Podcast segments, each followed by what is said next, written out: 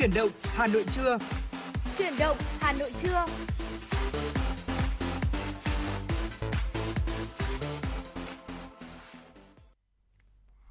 Thu Thảo và Quang Minh xin kính chào quý vị và các bạn. Chúng ta đang cùng đến với chương trình Truyền động Hà Nội trưa, trực tiếp trên FM 96 MHz của Đài Phát thanh và Truyền hình Hà Nội. Quý vị và các bạn có thể cung cấp thông tin và tương tác và kết nối với chúng tôi qua số hotline 024 3773 6688 hoặc fanpage chuyển động Hà Nội FM 96 ngay từ lúc này. Bên cạnh đó thì đừng quên gửi những món quà âm nhạc kèm theo những lời nhắn cho người thân và bạn bè của mình quý vị nhé. Vâng thưa quý vị và các bạn, đầu chương trình chuyển động Hà Nội trưa thì Quang Minh và Thu Thảo xin được của à, gửi đến quý vị những cập nhật về tình hình thời tiết. Hiện nay thì uh, theo nhiệt độ tại phòng thu được cập nhật là khoảng 31 độ C, cũng đã có tăng nhẹ so với thời điểm mà chúng tôi thực hiện chương trình chuyển động Hà Nội sáng. Và trong ngày hôm nay cụ thể là trong buổi trưa và đầu giờ chiều thì nhiệt độ cũng sẽ tăng nhẹ. Ở khu vực Hà Nội thì trong ngày hôm nay 20 tháng 8 có nắng nóng với nhiệt độ cao nhất phổ biến là từ 35 cho đến 36 độ, độ ẩm tương đối thấp ở mức là 55 cho đến 65%. Do ảnh hưởng của nắng nóng và gió Tây Nam gây hiệu ứng phơn nên có nhiều nguy cơ xảy ra cháy nổ và hỏa hoạn ở khu vực dân cư do nhu cầu sử dụng điện tăng cao. Ngoài ra thì nắng nóng còn có thể gây ra tình trạng mất nước và kiệt sức, đột quỵ do sốc nhiệt đối với cơ thể người khi túc, tiếp xúc lâu với nền nhiệt độ cao chỉ số tia UV cực đại là ở mức 7, vì vậy nên mà quý vị nếu có trường hợp thực sự cần thiết cần phải ra ngoài thì cũng nên là che chắn khi đi ra ngoài và bôi kem chống nắng và đeo kính râm. Dạ vâng thưa quý vị, đó là những thông tin thời tiết mà chúng tôi vừa cập nhật đến quý vị. À, và trước khi đến với những thông tin đáng chú ý tiếp theo, xin mời quý vị cùng thư giãn với một ca khúc của chương trình.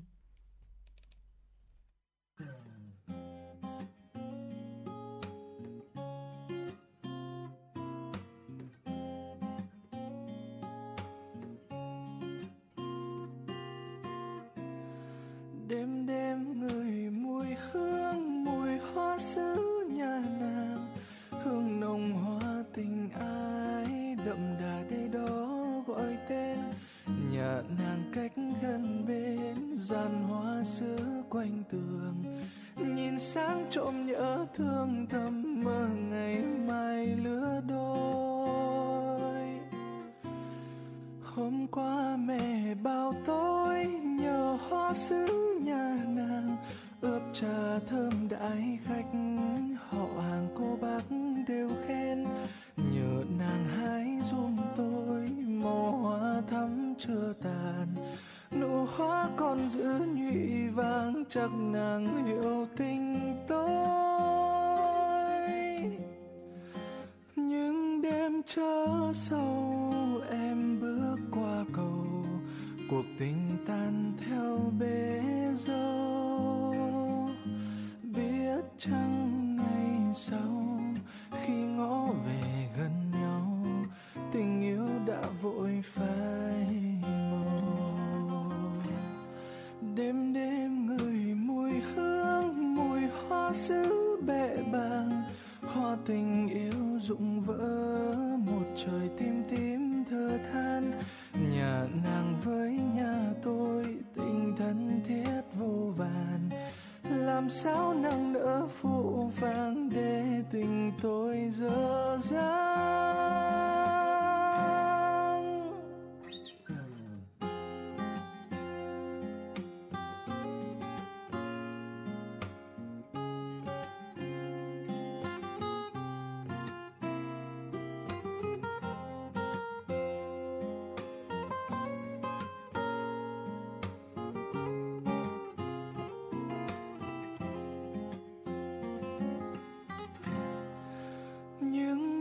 Những đêm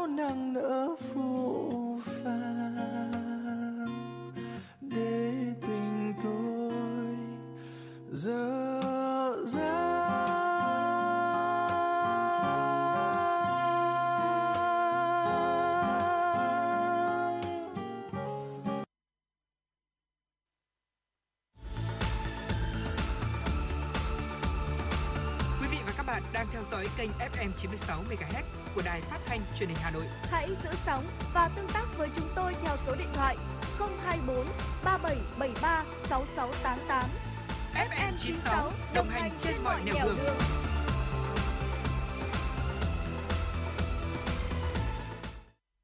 Thưa quý vị, chúng ta đã cùng quay trở lại với chuyển động Hà Nội trưa và tiếp theo chương trình chúng tôi xin được gửi tới quý vị những thông tin đáng chú ý khác. Thưa quý vị, trước tình hình dịch COVID-19 tiếp tục diễn biến phức tạp ở một số địa phương và tiếp tục xuất hiện các chuỗi lây nhiễm trong hoạt động cung ứng, phân phối tại các trung tâm phân phối, chợ đầu mối, điểm tập kết hàng hóa, Phó Thủ tướng Chính phủ Vũ Đức Đam đã chỉ đạo Bộ Công Thương chủ trì với Bộ Y tế, Bộ Giao thông Vận tải khẩn trương giả soát các quy định phòng chống dịch COVID-19 đối với hệ thống cung ứng, phân phối để có chỉ đạo hướng dẫn phù hợp. Phó Thủ tướng cũng yêu cầu Bộ Công Thương, Ủy ban nhân dân các tỉnh thành phố trực thuộc trung ương tăng cường chỉ đạo kiểm tra, tổ chức thực hiện nghiêm các biện pháp phòng chống dịch, đảm bảo an toàn trong từng khâu của toàn bộ hệ thống cung ứng phân phối. Phó Thủ tướng cũng đã chỉ đạo Bộ Công Thương chủ trì, phối hợp với Bộ Y tế, Bộ Giao thông Vận tải, ra soát lại các quy định phòng chống dịch COVID-19 đối với hệ thống chợ đầu mối, chợ dân sinh, cửa hàng siêu thị có chỉ đạo hướng dẫn phù hợp với tình hình mới. Trong đó, Ban chỉ đạo phòng chống dịch Ủy ban nhân dân các tỉnh thành phố trực thuộc trung ương tăng cường công tác chỉ đạo, kiểm tra bảo đảm tổ chức, vận hành hệ thống chợ siêu thị an toàn đối với các khu vực đang thực hiện giãn cách theo chỉ thị số 16 CTTTG của Thủ tướng Chính phủ, cần chú trọng tổ chức các điểm phân phối ngoài không gian mở, đảm bảo khoảng cách tiếp xúc. Vừa qua, Bộ Y tế đã ban hành quyết định về việc phê duyệt điều chỉnh kế hoạch thanh, thanh tra năm 2021 của Bộ Y tế theo đó, thì Bộ Y tế dừng triển khai 40 cuộc thanh tra năm 2021, gồm thanh tra công tác quản lý nhà nước về an toàn thực phẩm tại Ban Quản lý An toàn thực phẩm, việc thực hiện quy định về an toàn thực phẩm tại các cơ sở kinh doanh, sản xuất, nhập khẩu thực phẩm bảo vệ sức khỏe tại thành phố Hồ Chí Minh, thanh tra công tác quản lý nhà nước về thực hiện các quy định của pháp luật về đảm bảo chất lượng nước sạch sử dụng cho mục đích sinh hoạt tại Sở Y tế và các tổ chức cá nhân có liên quan trên địa bàn thành phố Hà Nội – thanh tra việc chấp hành các quy định của pháp luật về an toàn thực phẩm đối với các cơ sở kinh doanh dịch vụ ăn uống tại Hà Nội. Việc dừng thanh tra nêu trên là để tập trung làm tốt công tác phòng chống dịch của các cấp ngành địa phương và yêu cầu quản lý nhà nước của Bộ Y tế. Đúng 0 giờ ngày hôm nay, khu vực kinh doanh mặt hàng thiết yếu tại chợ đầu mối phía Nam quận Hoàng Mai mở cửa trở lại sau thời gian tạm dừng hoạt động để phòng chống dịch COVID-19. Các tiểu thương, lái xe chở hàng phấn khởi và chấp hành nghiêm quy định phòng dịch. Để đảm bảo công tác phòng chống dịch COVID-19 và kiểm soát xe ra vào, Ban quản lý chợ triển khai phát phiếu cho các lái xe phân luồng từ xa. Toàn bộ xe chở hàng trước khi vào chợ đều được nhân viên phun khử khuẩn. Ông Trần Nam Sơn, Phó trưởng phòng kinh doanh 2 thuộc Trung tâm Kinh doanh chợ đầu mối phía Nam cho biết, để đảm bảo công tác phòng chống dịch COVID-19 trong ngày hoạt động trở lại, Ban quản lý đã triển khai tuyên truyền, phát thẻ ra vào cho các tiểu thương. Các lái xe tiểu thương vào chợ đều đã được tiêm ít nhất một mũi vaccine và có phiếu test COVID-19 trong vòng 72 giờ. Ngoài việc xuất trình giấy xét nghiệm, chứng nhận tiêm phòng COVID-19, các lái xe phải quét mã QR khai báo y tế và đo thân nhiệt. Tiếp tục tình hình COVID-19 trên địa bàn thành phố Hà Nội, lực lượng chức năng đã tạm phong tỏa, lập lều giã chiến ngay tại trung cư HH4C Linh Đàm sau khi ghi nhận nhiều ca dương tính với SARS-CoV-2 ở đây. Tối ngày hôm qua, lãnh đạo Ủy ban nhân dân phường Hoàng Liệt quận Hoàng Mai, Hà Nội, lực lượng chức năng đã lập lều giã chiến ngay tại trung cư HH4C sau khi ghi nhận nhiều ca dương tính với SARS-CoV-2 ở đây. Trước đó thì vào trưa cùng ngày, các cửa hàng đã được yêu cầu tạm thời đóng cửa. Hiện tại, tòa trung cư HH4C Linh Đàm ghi nhận tổng cộng 14 ca mắc COVID-19 kể từ ngày 8 tháng 8 đến nay. Được biết đây là lần thứ hai tòa trung cư HH4C bị phong tỏa sau 11 ngày. Trước đó, ngày 8 tháng 8, cơ quan chức năng phong tỏa tạm thời tòa nhà HH4C trung cư Linh Đàm sau khi ghi nhận ca mắc COVID-19 trú tại tầng 6 của tòa nhà. Được biết, ngày 18 tháng 8, tại tổ hợp trung cư HH Linh Đàm, lực lượng y tế đã tiến hành lấy mẫu xét nghiệm COVID-19 cho toàn bộ dân cư của 12 tòa nhà với khoảng 19.000 mẫu. Thưa quý vị, trong thời gian tới, thành phố Hồ Chí Minh cần tiến hành xét nghiệm quyết liệt có trọng tâm trọng điểm nhằm kiểm soát nguồn lây, tiến tới làm sạch vùng xanh. Trong số 4.371 ca mắc COVID-19 mới tại thành phố Hồ Chí Minh vào ngày 19 tháng 8 được ghi nhận trên cổng thông tin COVID-19 thành phố Hồ Chí Minh. Đáng chú ý có tới 2.236 trường hợp được phát hiện tại cộng đồng, 1.582 ca qua sàng lọc tại bệnh viện. Những con số này tăng nhanh trong những ngày qua. Lý giải về điều này, ông Nguyễn Hồng Tâm, Phó Giám đốc Trung tâm Kiểm soát bệnh tật thành phố Hồ Chí Minh cho rằng nguyên nhân do người dân chủ động đi tới các cơ sở xét nghiệm. Ngoài ra, việc tuân thủ giãn cách tại một số địa phương còn chưa nghiêm ngặt. nhằm kiểm soát nguồn lây tiến tới làm sạch vùng xanh. Theo ông Nguyễn Hồng Tân, thành phố cần tiến hành xét nghiệm quyết liệt, có trọng tâm, trọng điểm hơn. Vì vậy, kế hoạch xét nghiệm sắp tới có thay đổi sẽ tăng số mẫu xét nghiệm. Theo kế hoạch, thành phố Hồ Chí Minh tiến hành xét nghiệm theo 3 giai đoạn để đảm bảo hiệu quả, cân đối giữa nguồn nhân lực y tế dự phòng và điều trị phù hợp với tổng công suất xét nghiệm hiện nay của thành phố. Phó Giám đốc Trung tâm Kiểm soát bệnh tật Thành phố Hồ Chí Minh Nguyễn Hồng Tâm cũng cho biết, để giảm thiểu tỷ lệ tử vong, ngành y tế đã cụ thể hóa chủ trương của Bộ Y tế về việc điều trị các F0 trong thời gian sắp tới, trong đó tính đến phương án triển khai trạm y tế lưu động. Theo chỉ đạo của Bộ Y tế, thành phố Hồ Chí Minh cũng triển khai thành lập 389 trạm y tế lưu động tại các quận, huyện và thành phố Thủ Đức. Mỗi trạm y tế lưu động phải bố trí một phòng khám bệnh thông thường, khu vực lấy mẫu xét nghiệm, khu vực hành chính, khu vực lưu trữ thuốc, khu vực để bình oxy và trang thiết bị và nơi nghỉ ngơi cho nhân viên y tế. Dự kiến mỗi trạm y tế lưu động sẽ quản lý và chăm sóc sức khỏe tại nhà cho khoảng từ 50 đến 100 người F0 và điều trị nhiều bệnh lý khác và tiêm vaccine. Thưa quý vị và các bạn, sáng ngày hôm nay, Hà Nội ghi nhận 14 ca dương tính với SARS-CoV-2, có 5 ca tại cộng đồng. 14 ca dương tính mới được phát hiện ở Đông Anh 9 ca, Gia Lâm 4 ca, Đống Đa 1 ca, bao gồm 5 ca tại cộng đồng và 9 ca trong khu cách ly. Trong đó có 2 ca phát hiện khi sàng lọc ho sốt, 12 ca liên quan đến chùm ho sốt thứ phát. Tính từ ngày 29 tháng 4 đến nay, trên địa bàn thành phố Hà Nội có 2.423 ca dương tính với SARS-CoV-2, trong đó số mắc ghi nhận ngoài cộng đồng là 1.244 ca, số mắc là đối tượng đã cách ly là 1.179 ca về công tác lấy mẫu xét nghiệm cho đối tượng có nguy cơ cao, người sinh sống trong khu vực phong tỏa, khu vực có nguy cơ. Tính đến 19 giờ ngày 19 tháng 8, toàn thành phố đã lấy được 421.108 mẫu, trong đó có 107.259 mẫu đã có kết quả âm tính, các mẫu còn lại đang chờ kết quả xét nghiệm. Cụ thể, khu vực phong tỏa là Cụ thể, khu vực phong tỏa lấy 21.776 mẫu, đã có 8.469 mẫu âm tính, khu vực có nguy cơ cao lấy 1 184.412 mẫu, đã có 54.761 mẫu âm tính. Đối tượng nguy cơ lấy 214.000 mẫu, đã có 44.000 mẫu âm tính. Thưa quý vị và các bạn, từ khi đại dịch Covid-19 xảy ra thì đã có rất là nhiều cách để chúng ta à, nâng đỡ tinh thần nhau. Ví dụ như là những người dân Ý hay là Vũ Hán ở Trung Quốc thì sẽ chọn cách hát lên. Còn ở Việt Nam thì nhiều người đang chọn một liệu pháp tinh thần khác, đó chính là giữ lòng tĩnh lặng và đóng cửa đọc sách. Dạ vâng và vừa rồi thì ở trên uh, trang Facebook cá nhân của ông Vũ Trọng Đại là giám đốc công ty sách Omega Việt Nam đã có một bài đăng là Xuân hạ thu đông bốn mùa đọc sách, mùa dịch sương gió giá rét lạnh lùng, giữ lòng tĩnh lặng đóng cửa đọc sách. Và bài đăng trên thì được uh, ủng hộ rất là nhiều bởi uh, những bạn đọc nhiều người không chỉ đọc nhiều hơn trong mùa dịch mà còn lên cả các trang mạng xã hội để kêu gọi mọi người cùng đọc sách để sử dụng thời gian hiệu quả hơn trong những ngày bất thường và đặc biệt là trong thời gian mà Hà Nội đang thực hiện giãn cách xã hội như thế này ờ, để chúng ta được tĩnh tâm này, mạnh mẽ và thấu suốt hơn khi nghĩ về những uh, vấn đề mà nhân loại đang phải đối mặt. Ở nhà văn Uông Triều thì đã liên tục nhắc mọi người rằng là đọc sách trên trang Facebook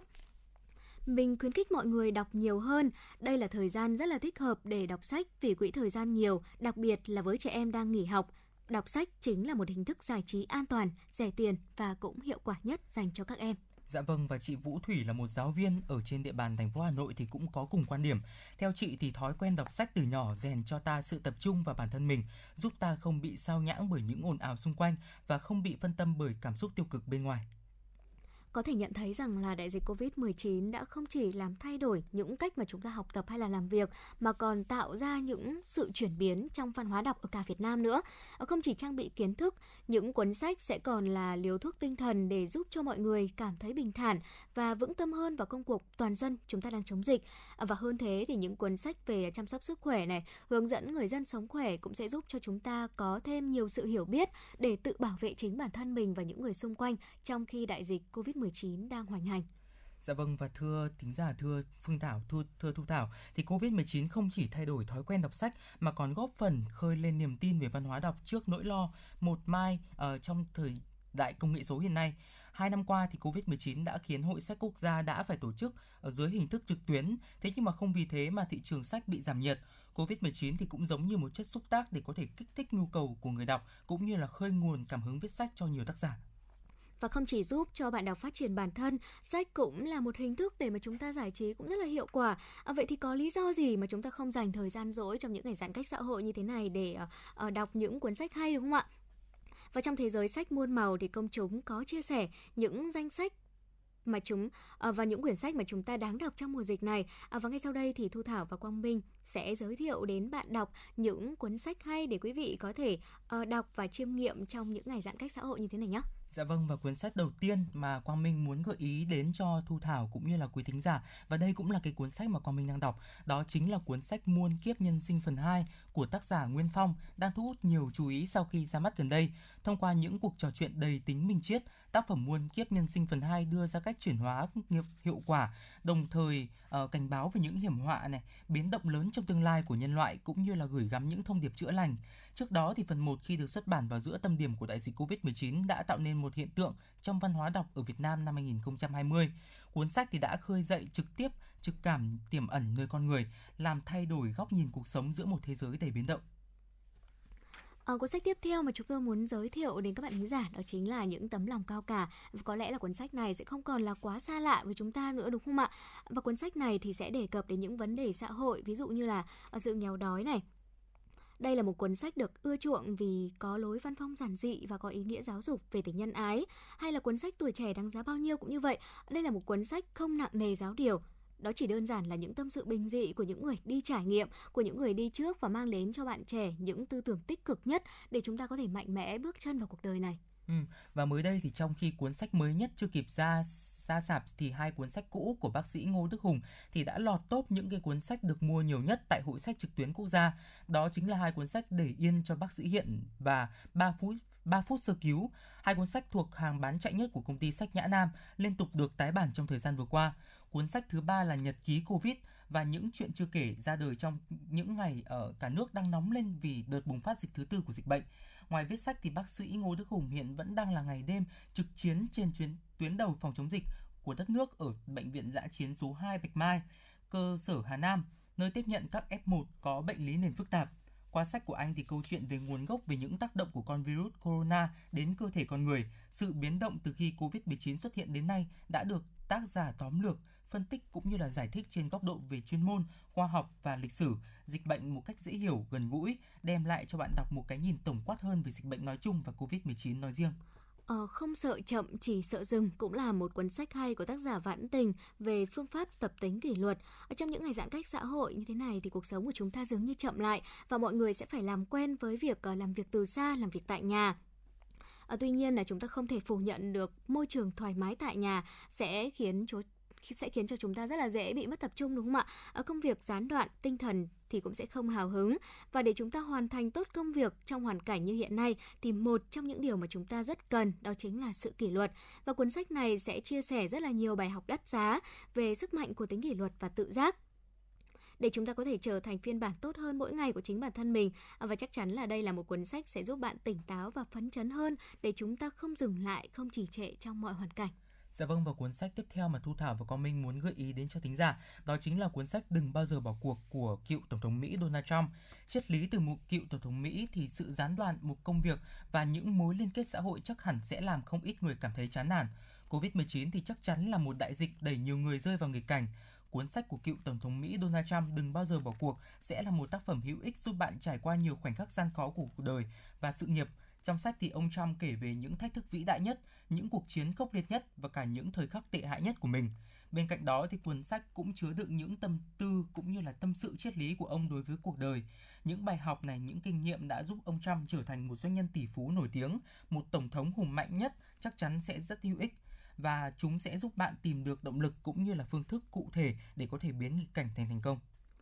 Dạ vâng, lối sống tối giản của người giật của người Nhật cũng được đánh giá là cuốn sách cực kỳ thú vị dành cho độc giả trong những ngày dịch Covid-19 như thế này.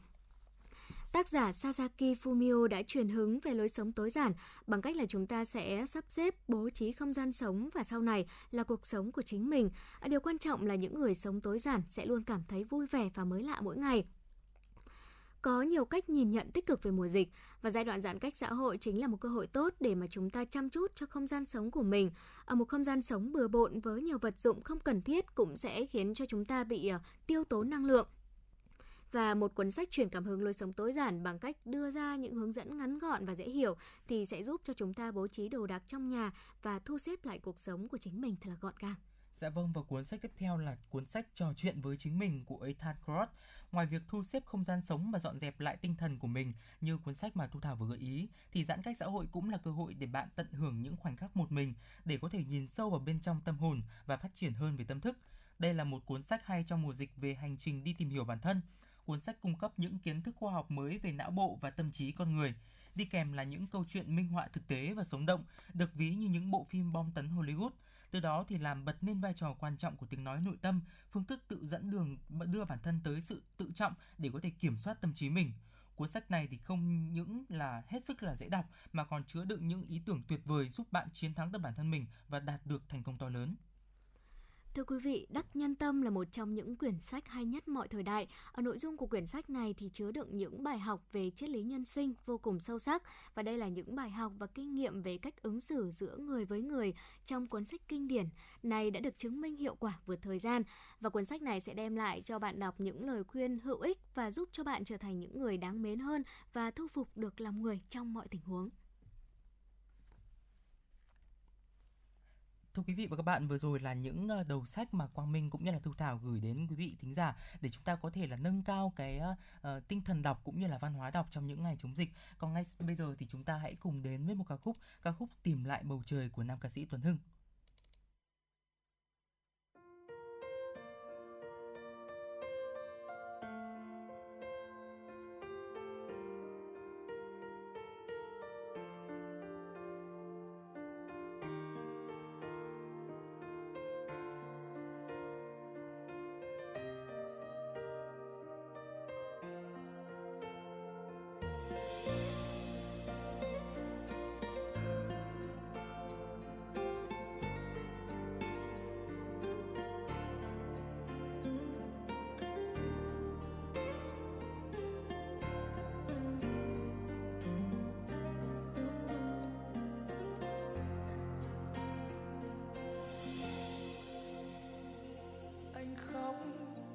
giờ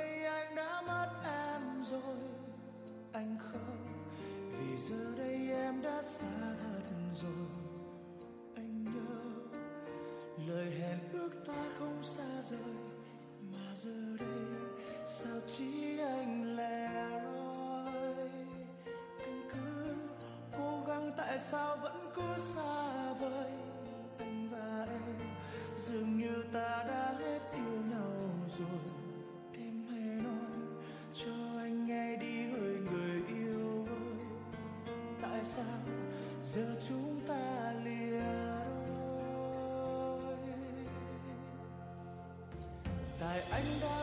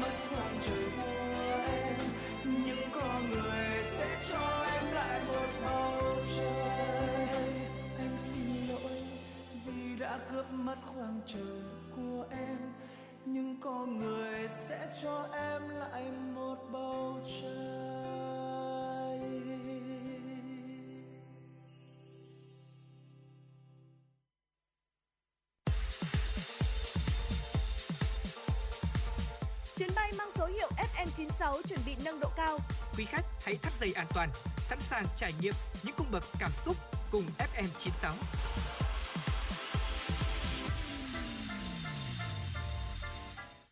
Quay trở lại với chương trình truyền động Hà Nội trưa và ngay sau đây là những tin tức mà chúng tôi mới vừa thực hiện được. Cục Phòng vệ Thương mại Bộ Công Thương cho biết, Ủy ban chống bán phá giá Australia ADC đã ban hành thông báo chính thức về việc chấm dứt điều tra chống bán phá giá và chống trợ cấp đối với ống thép chính xác của Việt Nam và Đài Loan Trung Quốc. Theo đó, thì ADC xác định các doanh nghiệp Việt Nam không có hành vi bán phá giá, chính phủ Việt Nam không trợ cấp ngành sản xuất ống thép chính xác. Tuy nhiên, thì ADC vẫn tiếp tục điều tra đối với các doanh nghiệp của Trung Quốc, Hàn Quốc và dự kiến báo cáo kết quả điều tra tới Bộ trưởng Bộ Công nghiệp, Khoa học và Công nghệ Australia để đưa ra quyết định cuối cùng trong tháng 8 năm 2021. Theo đại diện Cục Phòng vệ Thương mại, kết quả trên phản ánh những nỗ lực của các doanh nghiệp xuất khẩu Việt Nam trong việc cung cấp thông tin đầy đủ, kịp thời yêu cầu của ADC cũng như hiệu quả hỗ trợ của các cơ quan chức năng trong quá trình xử lý vụ việc để bảo vệ lợi ích chính đáng của các doanh nghiệp Việt Nam. Thưa quý vị, sáng nay giá vàng SJC mua vào bán ra duy trì ở mức từ 56,55 triệu đồng một lượng và 57,25 triệu đồng một lượng, trong khi giá vàng thế giới đảo chiều tăng nhẹ lên mức 1,4 đô la Mỹ. Mở cửa phiên giao dịch sáng nay, công ty vàng bạc đá quý Sài Gòn niêm yết giá vàng mua vào ở mức 56,55 triệu đồng một lượng. Giá bán ra là 57,25 triệu đồng một lượng và giữ nguyên ở cả chiều mua vào và bán ra ở thời điểm chốt phiên giao dịch ngày 19 tháng 8. Tranh lệch giá bán vàng hiện đang cao hơn giá mua là 700.000 đồng một lượng. Cùng thời điểm, tập đoàn Doji niêm yết giá vàng mua vào bán ra ở mức 56,25 và 57,85 triệu đồng một lượng. So với đóng cửa phiên giao dịch ngày hôm qua, giá vàng Doji giữ nguyên chiều mua vào và bán ra. Tranh lệch giá mua bán vàng tại Doji đang ở mức 1,6 triệu đồng một lượng. Thưa quý vị và các bạn, sự phát triển của nền kinh tế đang đặt ra yêu cầu đối với nguồn lao động trong nước, nhưng tình trạng thừa lao động tay nghề thấp, song lại thiếu trầm trọng nhân lực chất lượng cao vẫn đang là vấn đề cần giải quyết. Theo báo cáo nghiên cứu của Viện Nghiên cứu Quản lý Kinh tế Trung ương, hiện ở nước ta, lao động phi chính thức, lao động phổ thông vẫn chiếm chủ yếu. Lao động đã qua đào tạo có chứng chỉ, có bằng cấp còn thấp mới đạt 24,5%. Trong năm 2020, cơ cấu lao động đã qua đào tạo chưa phù hợp với nhu cầu thực tiễn kỹ năng lao động của Việt Nam còn nhiều hạn chế, chỉ đạt 46 trên 100 điểm, xếp thứ 103 trên thế giới, kém rất xa so với nhóm ASEAN 4, chỉ cao hơn Indonesia và Lào. Trong bối cảnh bùng nổ cuộc cách mạng công nghiệp lần thứ tư, cùng với việc Việt Nam càng ngày càng hội nhập sâu rộng với nền kinh tế thế giới, đang đặt ra yêu cầu chúng ta cần phải nâng cấp chất lượng lao động trong nước để có thể tiến kịp xu thế chung của thế giới. Thực trạng nguồn nhân lực hiện nay khó cho phép tận dụng tốt nhất cho vận hội, thời cơ đang đến với đất nước – nếu không nhanh chóng khắc phục được yếu kém này thì sẽ phải đối diện với những nguy cơ, những thách thức mới sẽ kéo theo sự tụt hậu của đất nước. Theo ông Nguyễn Đăng Minh, Chủ tịch Hội đồng Tư vấn Viện Quản trị Tinh gọn GKM Việt Nam đang hỗ trợ nỗ lực để có thể vượt qua bẫy thu nhập trung bình. Để giải tỏa được bài toán này thì nguồn nhân lực bắt buộc phải là những việc khó hơn, kiến tạo sản phẩm thay thế hàng nhập khẩu và tham gia vào chuỗi giá trị toàn cầu, xuất khẩu nhiều hơn. Thưa quý vị, Thương vụ Việt Nam tại UAE cho biết tổng kim ngạch thương mại hai chiều giữa Việt Nam và United Arab Emirates trong tháng 7 năm 2021 đạt gần 3,1 tỷ đô la Mỹ, tăng khoảng 37,8% so với cùng kỳ năm ngoái. Theo đó, kim ngạch xuất khẩu của Việt Nam sang UAE đạt sấp xỉ 2,8 tỷ đô la Mỹ, tăng 40,8% và kim ngạch nhập khẩu của Việt Nam từ quốc gia này đạt trên 286 triệu đô la Mỹ, tăng 13,3%. UAE là một trong các đối tác của Việt Nam trên thế giới có tốc độ tăng trưởng xuất khẩu lớn nhất và cao hơn với tốc độ tăng trưởng bình quân của cả nước. Cụ thể, UAE là một trong 10 đối tác xuất khẩu lớn nhất của Việt Nam trên thế giới và là đối tác thương mại lớn nhất của Việt Nam tại khu vực Trung Đông và châu Phi. Trong cán cân thương mại, Việt Nam luôn ở thế xuất siêu lớn với thị trường này. Với kết quả tăng trưởng khả quan như trên, cùng với việc nhu cầu tiêu thụ, tiêu dùng tại UAE và trên thế giới đang quay trở lại sau dịch bệnh, đặc biệt là thời gian các dịp lễ vào cuối năm cũng như các biện pháp hỗ trợ xúc tiến thương mại của chính phủ và các cơ quan liên quan của Việt Nam. Thị trường UAE sẽ tiếp tục là thị trường đầy tiềm năng để thâm nhập và phát triển đối với doanh nghiệp Việt Nam. Với đà tăng trưởng như vậy, kim ngạch thương mại hai chiều giữa Việt Nam và UAE được kỳ vọng sẽ đạt mức 5 tỷ đô la Mỹ trong năm 2021. Thưa quý vị và các bạn, trong những khung giờ của chuyển động Hà Nội thì chúng tôi luôn luôn nhận được những yêu cầu cũng như là những sự kết nối của các vị thính giả thông qua số điện thoại nóng của chương trình và fanpage của chương trình. Và ngay ngay ngay bây giờ thì chúng tôi cũng đã nhận được một yêu cầu của anh Phong ở Phú Yên, yêu cầu ca khúc Tấm áo chiến sĩ mẹ vá năm xưa của ca sĩ Trọng Tấn gửi tới bác Nguyễn Đình Lưu với lời nhắn: Nếu bác nghe được bài hát này thì hãy liên hệ với cháu với số điện thoại 0977 374 980 và ngay sau đây thì xin mời quý vị thính giả cùng lắng nghe ca khúc Tấm áo chiến sĩ mẹ vá năm xưa.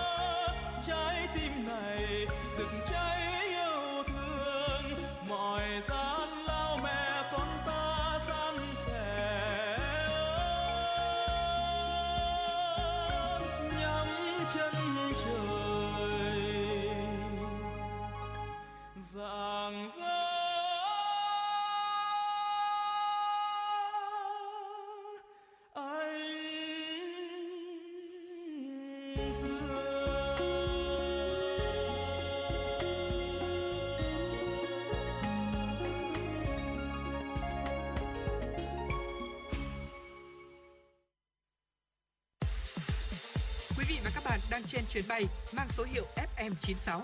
Hãy thư giãn, chúng tôi sẽ cùng bạn trên mọi cung đường. Hãy giữ sóng và tương tác với chúng tôi theo số điện thoại 024 3773 6688.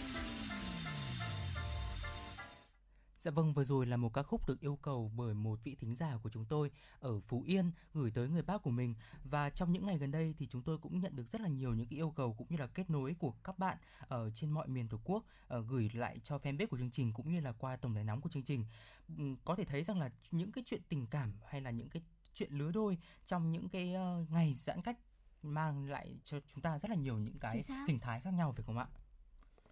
Thưa quý vị, khi mà các trường hợp nhiễm COVID-19 tiếp tục tăng đột biến trên toàn quốc, ở các quy tắc về ờ, giãn cách xã hội thì vẫn đang thực thực thi nghiêm túc. Ở tình hình giãn cách xã hội đã khiến cho nhiều cặp đôi không may mắn tạm thời bị chia cắt khi mà phải hạn chế tối đa việc tiếp xúc với những người không phải là thành viên trong gia đình đúng không? Ừ.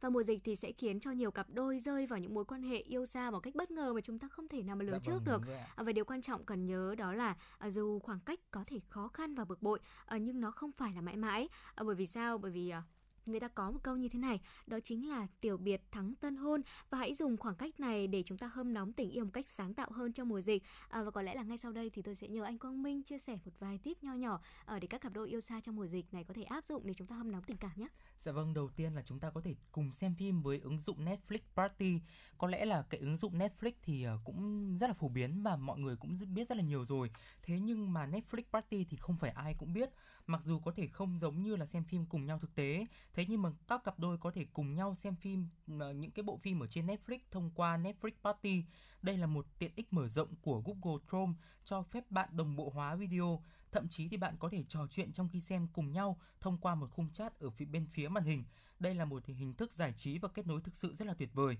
Nó vừa giúp cho các cặp đôi yêu xa mùa dịch có những giây phút chia sẻ và kết nối, đồng thời giúp cho cả hai có thể tìm hiểu về sở thích của nhau thông qua các lựa chọn phim. Một cách nữa để các cặp đôi yêu xa có thể hâm nóng tình cảm của mình đó chính là à, chia sẻ một cái à, danh sách chung trên Spotify để chúng ta có thể nghe nhạc khi mà yêu xa mùa dịch chẳng hạn. À, bởi vì sao? Bởi vì âm nhạc là một liều thuốc rất là tốt cho tâm hồn. Âm nhạc cũng có thể là phương tiện để chúng ta chia sẻ, thể hiện cảm xúc của mình hoặc là khơi gợi những tâm tư tình cảm của đối phương khi mà chúng ta yêu xa trong mùa dịch. Và việc mà chúng ta chia sẻ những bài hát yêu thích ờ, cho đối phương thì sẽ giúp cho người thương của mình hiểu rõ hơn về đời sống tinh thần chẳng hạn hoặc là chúng ta sẽ cùng nhau tạo nên một playlist chung, gồm những bài hát yêu thích của cả hai thì sẽ giúp cho hai bạn gìn giữ được những kết nối về tinh thần và đừng quên gửi cho nhau những bài hát mang tính tích cực và khích lệ trong giai đoạn này quý vị nhé. Dạ vâng và tiếp theo thì các cặp đôi cũng có thể gửi cho nhau những món quà tuy nhỏ mà thiết yếu. Những hành động quan tâm nhỏ nhặt thì có thể tác động to lớn đến chúng à, và chúng nó và chúng thì có khả năng chuyển hướng tâm trí bạn khỏi những gì còn thiếu trong cuộc sống. Chính vì thế mà những món quà nhỏ như là một vài món ăn bạn tự làm này hay là những à, món quà trái cây hay là vài cuốn sách yêu thích thì có thể giúp bạn thể hiện tình yêu của mình đối với phương với đối phương trong mùa dịch này và những thứ đơn giản nhất thiết yếu nhất thì dường như càng trở nên đáng quý trọng trong đời cách ly. Thưa quý vị, với công nghệ hiện đại như ngày nay thì những cuộc gọi video call thì không có gì là xa lạ nữa. Và chúng ta hãy thử làm mới mối quan hệ bằng cách là ờ, đặt một cuộc hẹn trực tuyến. À, quý vị có thể nấu ăn và gửi sang cho người yêu thương kèm một lời hẹn ăn chung qua FaceTime chẳng hạn hay là bất kỳ một phần mềm nào có thể gọi video khác. Và nhớ là đừng quên trang điểm hoặc là ăn vận chỉn chu như là một cuộc hẹn thông thường. Và đây cũng là một cách để chúng ta làm giảm bớt đi sự nhàm chán của những ngày cách ly đấy. Dạ vâng và có một cách thì có lẽ là uh, hiện nay thì không quá phổ biến thế nhưng mà cái tác dụng của nó mang lại thì uh, sẽ rất là to lớn đó chính là viết một bức thư tay một lá thư viết tay thì rất là bất ngờ và một món quà thi vị ở thời đại công nghệ số. Nhận được lá thư do bạn nắn nót đề bút thì chắc chắn người yêu sẽ bất ngờ và giữ gìn bức thư một cách cẩn thận. Sự lãng mạn bất ngờ luôn luôn là gia vị làm tăng sự kết gắn kết trong tình yêu, đặc biệt là khi yêu xa mùa dịch. Thời gian rảnh rỗi cách ly thì bạn trở nên bổ ích và thú vị hơn nếu cả hai cùng tham gia những lớp học trực tuyến này và điều đó thì không chỉ giúp cả hai có thêm chủ đề để có thể bàn luận, nó còn giúp cả hai có thể gắn kết với nhau một cách văn minh, cùng cho nhau động lực vượt qua giai đoạn khó khăn trong cuộc sống và hai bạn có thể đăng ký những cái lớp học kỹ năng về chuyên môn ví dụ như là học sử dụng phần mềm mới hoặc là một điều mới mẻ như là học vẽ hay là tô màu. Ừ. À, tôi có một câu chuyện muốn chia sẻ như thế này đó ừ. chính là tôi có một người bạn ờ, bạn ấy thì ờ, rất là uh, giỏi đánh đàn guitar và ừ. giỏi cả vẽ nữa và bạn ấy đã tận dụng cái tài năng đó của mình để có thể uh, hâm nóng tình cảm trong cái giai đoạn yêu xa mùa dịch như thế này uh, đó bằng cách nào ạ? Đó chính là uh, bạn ấy sẽ gọi video call trên messenger cho ừ. người bạn gái. Uh, sau đó thì hai người sẽ cùng nhau uh, ca hát qua đó hoặc là um, sẽ chụp những cái bức ảnh mà bạn ấy đã vẽ những bức tranh mà bạn ấy đã vẽ để uh, gửi cho người yêu xem chẳng hạn. Và đó chúng ta vẫn thường nghĩ rằng là uh, chúng ta sẽ làm chúng ta sẽ phải làm một cái điều gì đấy nó quá là đau to búa lớn đúng không? Đúng thế nhưng mà đôi khi có những cái hành động rất là nhỏ thôi thì cũng đã khiến cho đối phương cảm thấy à, vui rồi. À, và tôi chắc chắn rằng là người bạn gái của bạn ấy à, mặc dù là không được trực tiếp ở bên cạnh để mà có thể ngân nga cùng nhau những giai điệu hay là trực tiếp chạm tay vào những cái nét vẽ trên bức tranh đó thế nhưng mà bạn ấy cũng sẽ rất là vui. Và mặc dù chúng tôi biết là đại dịch Covid-19 đã làm cho rất là nhiều thứ bị thay đổi dạ vâng, và tình yêu chắc chắn là cũng sẽ không ngoại lệ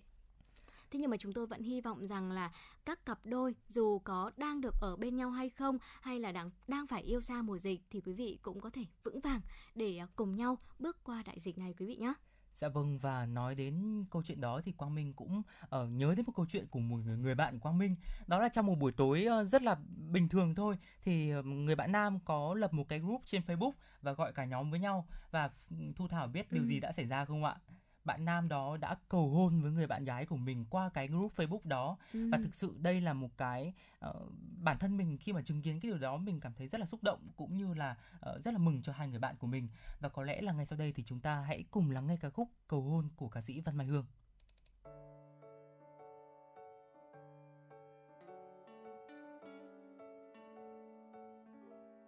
Hôm nay em mặc một chiếc váy rất đi trên đôi giày mòn gót anh đã tặng. Đôi tay em cầm một đóa hoa tú cầu. Loài hoa khi xưa anh thích. Mình hẹn nhau trên ngọn đồi đón nắng gió. Em có mang chiếc radio cùng bài nhạc. Chờ em anh nhé. Em sẽ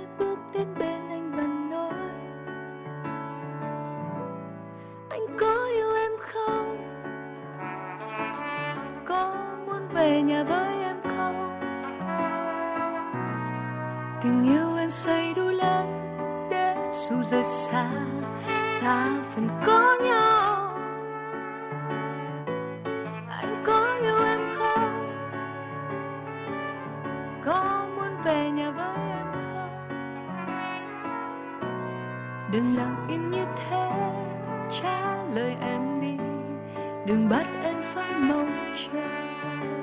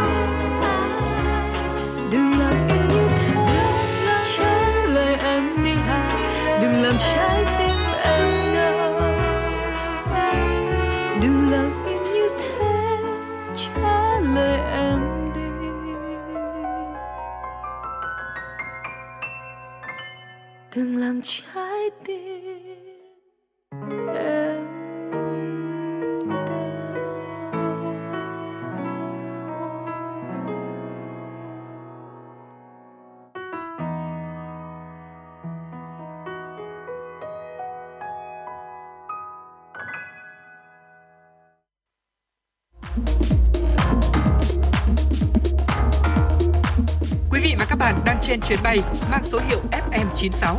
Hãy thư giãn, chúng tôi sẽ cùng bạn trên mọi cung đường. Hãy giữ sóng và tương tác với chúng tôi theo số điện thoại 024 3773 6688.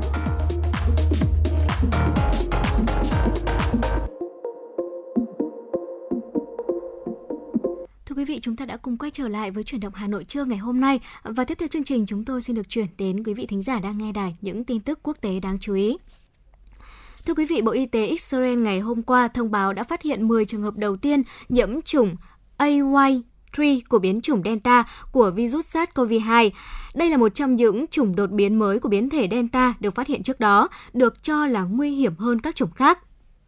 Thông báo từ Bộ Y tế Israel đưa tin, trước việc phát hiện biến chủng này, Bộ đã thông báo Quốc hội về tính nguy hiểm của chủng virus mới và khuyến nghị khả năng phong tỏa toàn quốc lần thứ tư nhằm ngăn chặn đà lây lan của dịch bệnh COVID-19. Cùng ngày, Bộ Y tế Israel cũng cho biết những người trên 40 tuổi và giáo viên sẽ đủ điều kiện tiêm liều vaccine Pfizer-BioNTech thứ ba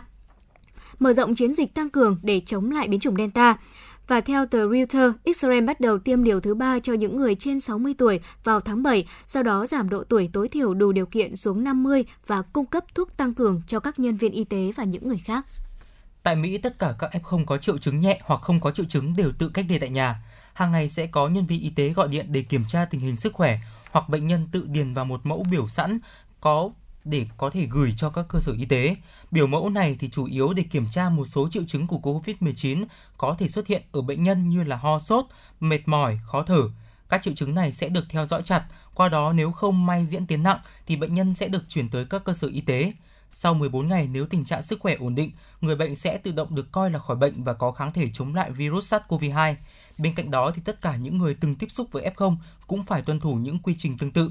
Thuốc được cấp cho F0 rất đơn giản, chỉ có vitamin C, thuốc hạ sốt và thuốc chống nhức mỏi. Tuy nhiên thì hiện nay tình hình đang diễn ra uh, một tình trạng một số người dân trong nước có thân nhân tại Mỹ từng là F0 lại nhầm tưởng đó là những loại thuốc điều trị COVID-19 nên đã nhờ đặt hàng chuyển về Việt Nam. Việc này gây tốn kém chi phí và việc dùng thuốc không theo hướng dẫn của y bác sĩ cũng có thể gây ra nguy hiểm. Thưa quý vị, cháy rừng đã tàn phá các khu rừng gần Riviera, Pháp trong 4 ngày qua. Hiện có hơn 1.100 nhân viên cứu hỏa vẫn đang vật lộn để kiểm soát đám cháy này. Đây là vụ cháy rừng mới nhất trong số nhiều vụ cháy rừng đã và đang diễn ra ở khu vực Địa Trung Hải trong mùa hè năm 2021. Trận cháy rừng ở Pháp đã khiến cho hai người thiệt mạng và 27 người bị thương, đồng thời buộc ít nhất 10.000 người phải sơ tán khỏi các khu cắm trại khách sạn và nhà của mình trên khắp khu vực xảy ra cháy rừng. Chính quyền tỉnh Vai cho biết trong một tuyên bố hôm 19 tháng 8, những cơn gió mạnh ở ngoài khơi địa Trung Hải đã thổi bùng đám cháy rừng. Tuy nhiên, sau vài ngày cháy rừng bùng phát và lan rộng, hiện gió đã dịu đi và nhiệt độ giảm xuống. Cháy rừng đã thiêu dụi 7.100 ha rừng kể từ khi đám cháy bắt đầu bùng phát vào ngày 16 tháng 8 cách khu nghỉ mát ven biển Senchopi khoảng 40 km trong đất liền. Tại vịnh Senchopi, người ta có thể nhìn thấy nhiều máy bay ném bom nước ở vùng Riviera rực lửa. Các lực lượng chi viện đã được điều động từ những vùng khác trên khắp nước Pháp ba thượng nghị sĩ Mỹ thông báo cách nhau vài giờ rằng họ có kết quả xét nghiệm dương tính với virus SARS-CoV-2, mặc dù cả ba nghị sĩ đều được tiêm phòng đầy đủ. Ba thượng nghị sĩ gồm Roger Wicker, thành viên Đảng Cộng hòa thuộc bang Mississippi, August King, nghị sĩ độc lập thuộc bang Maine và John Hickenlooper, thành viên Đảng Dân Chủ thuộc bang Colorado, cho biết họ đã có kết quả xét nghiệm dương tính trong trường hợp được gọi là nhiễm bệnh đột phát. Điều đó đánh dấu lần đầu tiên ba nghị, thượng nghị sĩ cùng thông báo họ bị nhiễm bệnh trong vòng 24 giờ. Kết quả xét nghiệm dương tính được đưa ra khi các thượng nghị sĩ đã trở lại bang quê nhà của họ trong khoảng một tuần và dự kiến không trở lại thủ đô Washington DC cho đến giữa tháng sau. Thượng nghị sĩ Hickenlooper là người mới nhất thông báo vào chiều ngày 19 tháng 8 rằng ông đã có kết quả xét nghiệm dương tính sau khi trải qua các triệu chứng nhẹ. Tuy nhiên thì thượng nghị sĩ Hickenlooper không nói rõ khi nào ông có kết quả dương tính. Người phát ngôn của thượng nghị sĩ Hickenlooper cũng không trả lời về thời điểm ông được xét nghiệm. Cả thượng nghị sĩ Wicker và thượng nghị sĩ Auger King cũng cho biết họ có kết quả dương tính sau khi trải qua các triệu chứng nhẹ trong một tuyên bố thì thượng nghị sĩ Auger King nói rằng ông bắt đầu cảm thấy sốt nhẹ từ ngày 18 tháng 8 và đã được xét nghiệm ở bang Maine vào ngày 19 tháng 8. Trong vòng một tuần tính đến hết ngày 18 tháng 8, Mỹ ghi nhận 5.742 ca tử vong, gần gấp đôi con số của hai tuần trước đó. 10.991 người Mỹ đã chết vì COVID-19 trong 18 ngày đầu tháng 8, nhiều hơn tổng số ca tử vong trong cả tháng 6 hoặc tháng 7. Gần 2,2 triệu người Mỹ mắc COVID-19 trong 18 ngày này đã khiến nó trở thành tháng tồi tệ thứ 5 trong đại dịch COVID-19 ở Mỹ với số ca mắc tăng ở 44 bang. Theo dữ liệu từ New York Times, trong khi số ca mắc tăng thêm 47% trong 2 tuần, thì số ca tử vong tăng hơn gấp đôi. Với tốc độ này, cứ 1 giờ thì có 34 người Mỹ tử vong vì COVID-19. Số ca mắc hàng ngày ở Mỹ đã vượt trên 150.000 ca trên toàn quốc, bằng một nửa so với thời điểm tồi tệ nhất trong đại dịch hồi tháng 1 trong khi số ca tử vong trung bình hàng tuần là 800 ca một ngày, bằng 1 phần tư so với con số của thời điểm đó. Dạ vâng thưa quý vị và các bạn, chúng tôi hy vọng rằng là trong chương trình chuyển động Hà Nội trưa ngày hôm nay thì chúng tôi đã gửi đến quý vị những thông tin đáng chú ý. Và quý vị thân mến, một tiếng của chương trình cũng đã trôi qua. Quý vị và các bạn hãy ghi nhớ hotline của FM96 Đài Phát thanh Truyền hình Hà Nội là 024 3773 6688. Dạ vâng, quý vị và các bạn có vấn đề quan tâm cần chia sẻ hoặc có mong muốn được gửi tặng bạn bè, người thân một ca khúc yêu thích, một lời nhắn gửi yêu thương thì hãy tương tác với chúng tôi qua số điện thoại nóng của chương trình là 024 3773 6688 hoặc là fanpage chuyển động Hà Nội FM 96. Nếu mà trong trường hợp quý vị bỏ lỡ khung phát sóng của chương trình thì cũng có thể nghe lại trên hai nền tảng, đó chính là Spotify Podcast và ờ, website hanoitv.vn. Và bây giờ trước khi đến với những thông tin khác trong chuyển động Hà Nội trưa ngày hôm nay, xin mời quý vị và các bạn cùng thư giãn với một giai điệu âm nhạc của chương trình. ra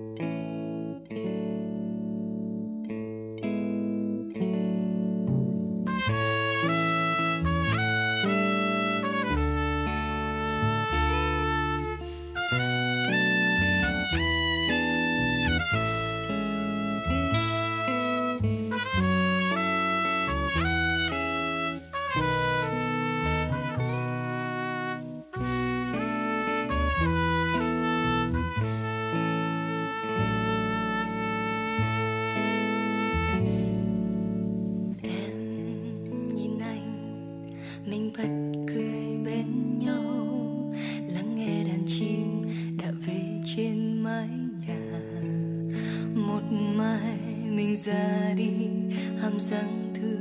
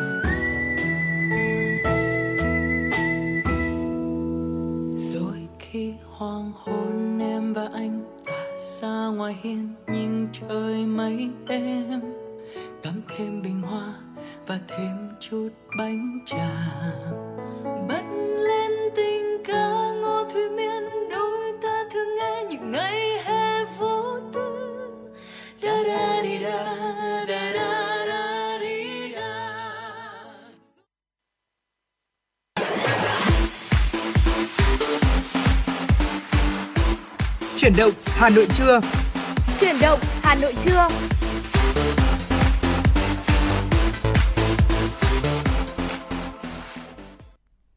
Quý vị và các bạn thân mến, bây giờ là 11 giờ ngày 20 tháng 8 năm 2021. Chương trình truyền động Hà Nội trưa của chúng tôi đang được phát trực tiếp trên tần số FM 96 MHz của Đài Phát thanh Truyền hình Hà Nội. Chương trình cũng đang được phát trực tuyến trên trang web hanoitv.vn. Mở đầu chương trình chúng tôi xin chuyển đến quý vị và các bạn những th- thông tin đáng quan tâm sau đây. Chiều ngày hôm qua, Ủy viên Bộ Chính trị, Thủ tướng Chính phủ Phạm Minh Chính đã có cuộc điện đàm với Tổng Giám đốc Tập đoàn AstraZeneca Pascal Soriot. Trước đó, ngày 9 tháng 8, Thủ tướng Phạm Minh Chính đã có thư gửi Tổng Giám đốc AstraZeneca về hợp tác vaccine. Tại cuộc điện đàm, Thủ Thủ tướng đánh giá cao vai trò những đóng góp của AstraZeneca trong cuộc chiến chống COVID-19 trên toàn cầu, cũng như trong công tác phòng chống đại dịch tại Việt Nam. Thủ tướng khẳng định vaccine AstraZeneca là một trong những loại vaccine được sử dụng rộng rãi nhất trên thế giới, góp phần quan trọng trong nỗ lực đẩy lùi dịch bệnh trên toàn cầu và tại Việt Nam.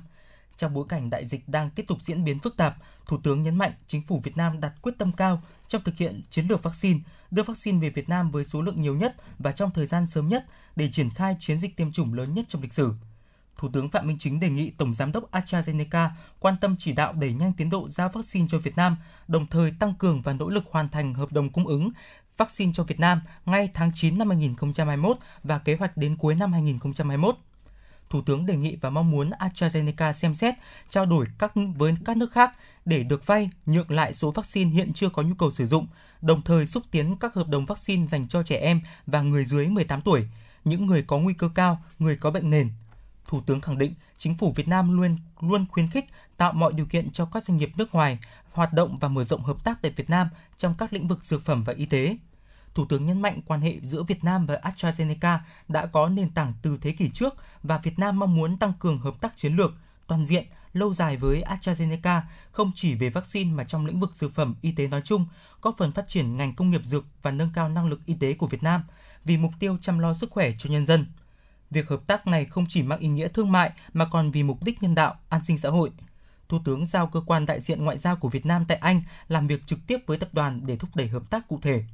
đánh giá cao những nỗ lực của Việt Nam trong công tác phòng chống dịch và sự triển khai quyết liệt chiến lược tiêm vaccine của chính phủ. Tổng giám đốc AstraZeneca cam kết sẽ cung ứng vaccine theo đúng kế hoạch, đồng thời tăng thêm số lượng phân bổ vaccine cho Việt Nam trong tháng 8 từ nguồn của tập đoàn và các nguồn khác. Thời gian tới thì AstraZeneca sẽ cố gắng cao nhất đáp ứng tích cực các đề nghị của Việt Nam, mong muốn thúc đẩy hợp tác chiến lược lâu dài với Việt Nam, một thị trường với 100 triệu dân và đang tăng trưởng mạnh mẽ. Thưa quý vị, chiều hôm qua tại Hà Nội, Chủ tịch Quốc hội Vương Đình Huệ đã làm việc với Bộ Tài nguyên và Môi trường về tiến độ các bước chuẩn bị sửa đổi luật đất đai năm 2013. Buổi làm việc này tiếp tục khẳng định quan điểm của Chủ tịch Quốc hội về siết chặt kỷ luật, kỷ cương lập pháp, nâng cao chất lượng xây dựng luật với tinh thần chuẩn bị kỹ lưỡng, từ sớm từ xa, đồng hành cùng chính phủ, không ngồi chờ thụ động. Kết luận tại cuộc làm việc, Chủ tịch Quốc hội Vương Đình Huệ nhấn mạnh luật đất đai có vị trí trung tâm trong hệ thống pháp luật về đất đai, một trong những hệ thống văn bản pháp luật có tầm quan trọng đặc biệt, tác động phạm vi rất lớn, tính phức tạp và độ khó rất cao. Do vậy, để tiến hành sửa đổi luật đất đai năm 2013, Chủ tịch Quốc hội yêu cầu cần phải thể chế hóa, cụ thể hóa kịp thời những vấn đề được nêu trong văn kiện Đại hội 13 của Đảng, ý kiến sắp tới của Trung ương sau khi tổng kết nghị quyết 19 và tổ chức lấy ý kiến của nhân dân các ngành, các cấp một cách thận trọng, kỹ lưỡng trong quá trình soạn thảo để hoàn thiện hồ sơ trình Quốc hội, đảm bảo tiến độ và chất lượng, cơ bản nhất trí với kế hoạch triển khai tiếp theo mà Bộ Tài nguyên và Môi trường đã đề ra. Chủ tịch Quốc hội yêu cầu quá trình soạn thảo vừa phải khắc phục tình trạng luật ống, luật khung, vừa khắc phục tình trạng chưa đủ rõ đã chốt cứng trong luật dẫn tới tuổi thọ luật ngắn. Trước mắt Chủ tịch Quốc hội cũng yêu cầu Ủy ban Kinh tế phối hợp với các đoàn đại biểu Quốc hội, Hội đồng Nhân dân của 63 địa phương, các chuyên gia góp ý về quy hoạch sử dụng đất cấp quốc gia giai đoạn 2021-2030, tầm nhìn tới năm 2050.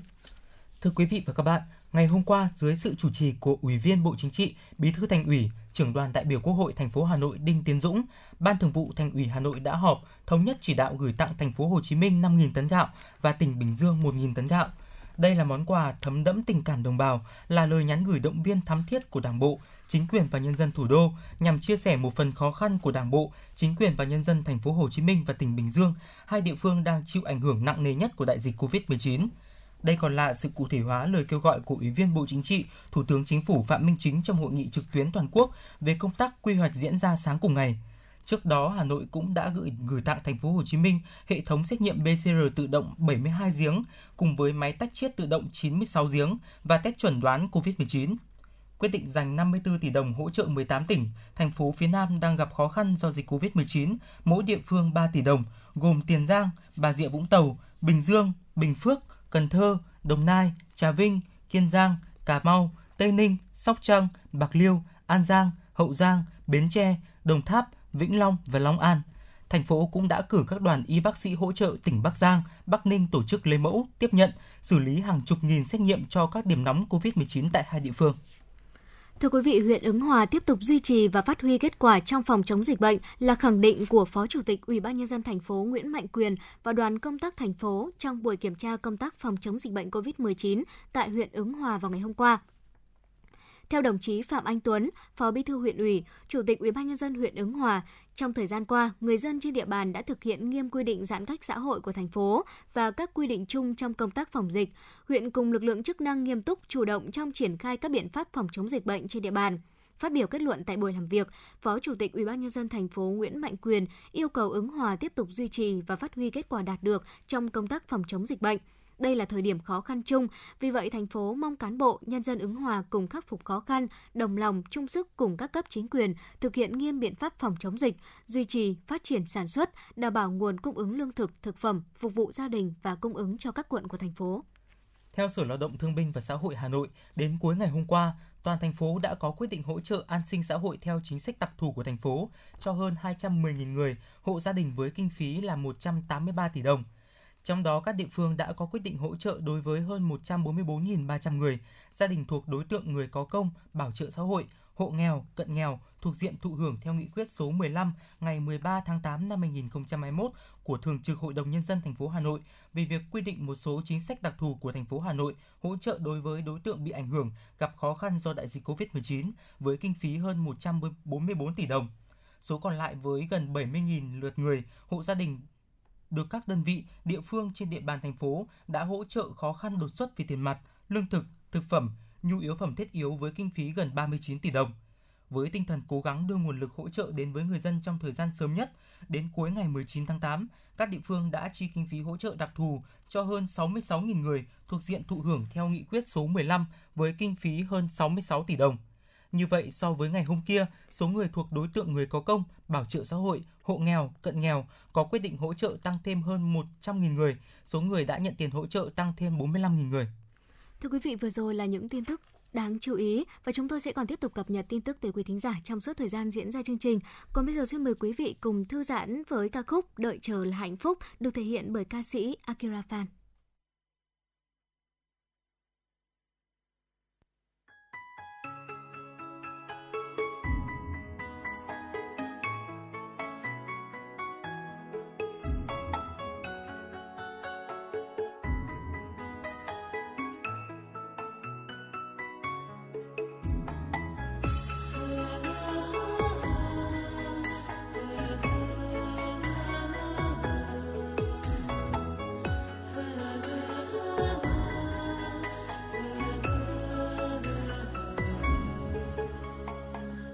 Trong tay nói câu ly biệt nhìn em khóc trong lòng anh đau nhói.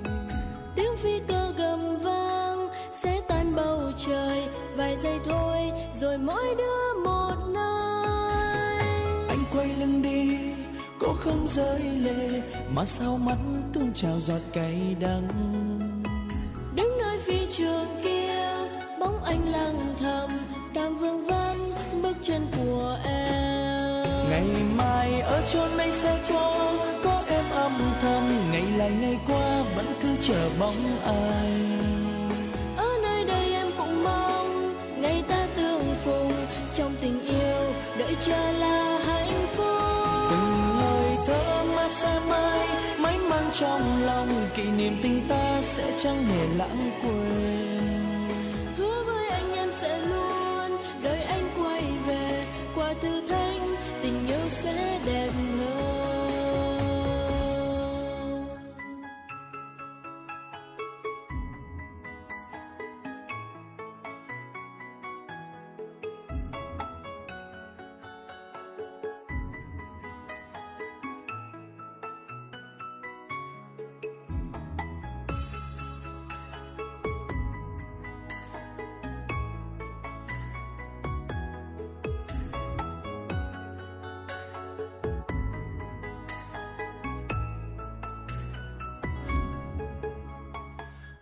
trong tay. Nói câu ly biệt nhìn em khóc trong lòng anh đau nhói. Tiếng phi cơ gầm vang sẽ tan bầu trời. Vài giây thôi rồi mỗi đứa một nơi. Anh quay lưng đi cô không rơi lệ mà sao mắt tuôn trào giọt cay đắng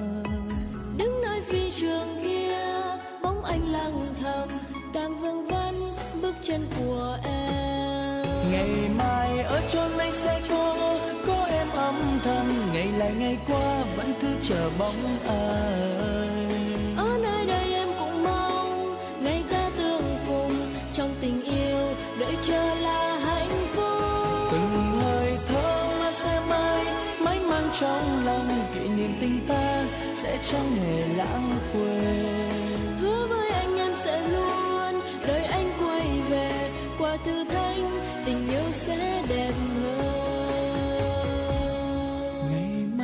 chốn ấy sẽ có có em âm thầm ngày lại ngày qua vẫn cứ chờ bóng anh ở nơi đây em cũng mong ngày ta tương phùng trong tình yêu đợi chờ là hạnh phúc. Từng lời thơ map sẽ mãi mãi mãi mang trong lòng kỷ niệm tình ta sẽ chẳng hề lãng quên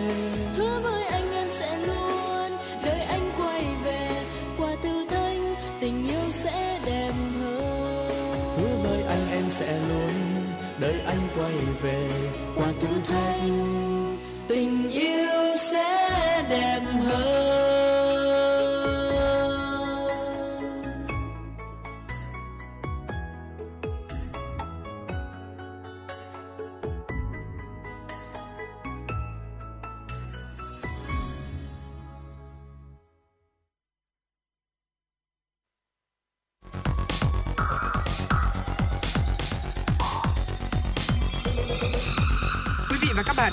dõi kênh FM 96 MHz của đài phát thanh truyền hình Hà Nội. Hãy giữ sóng và tương tác với chúng tôi theo số điện thoại 024 3773 6688.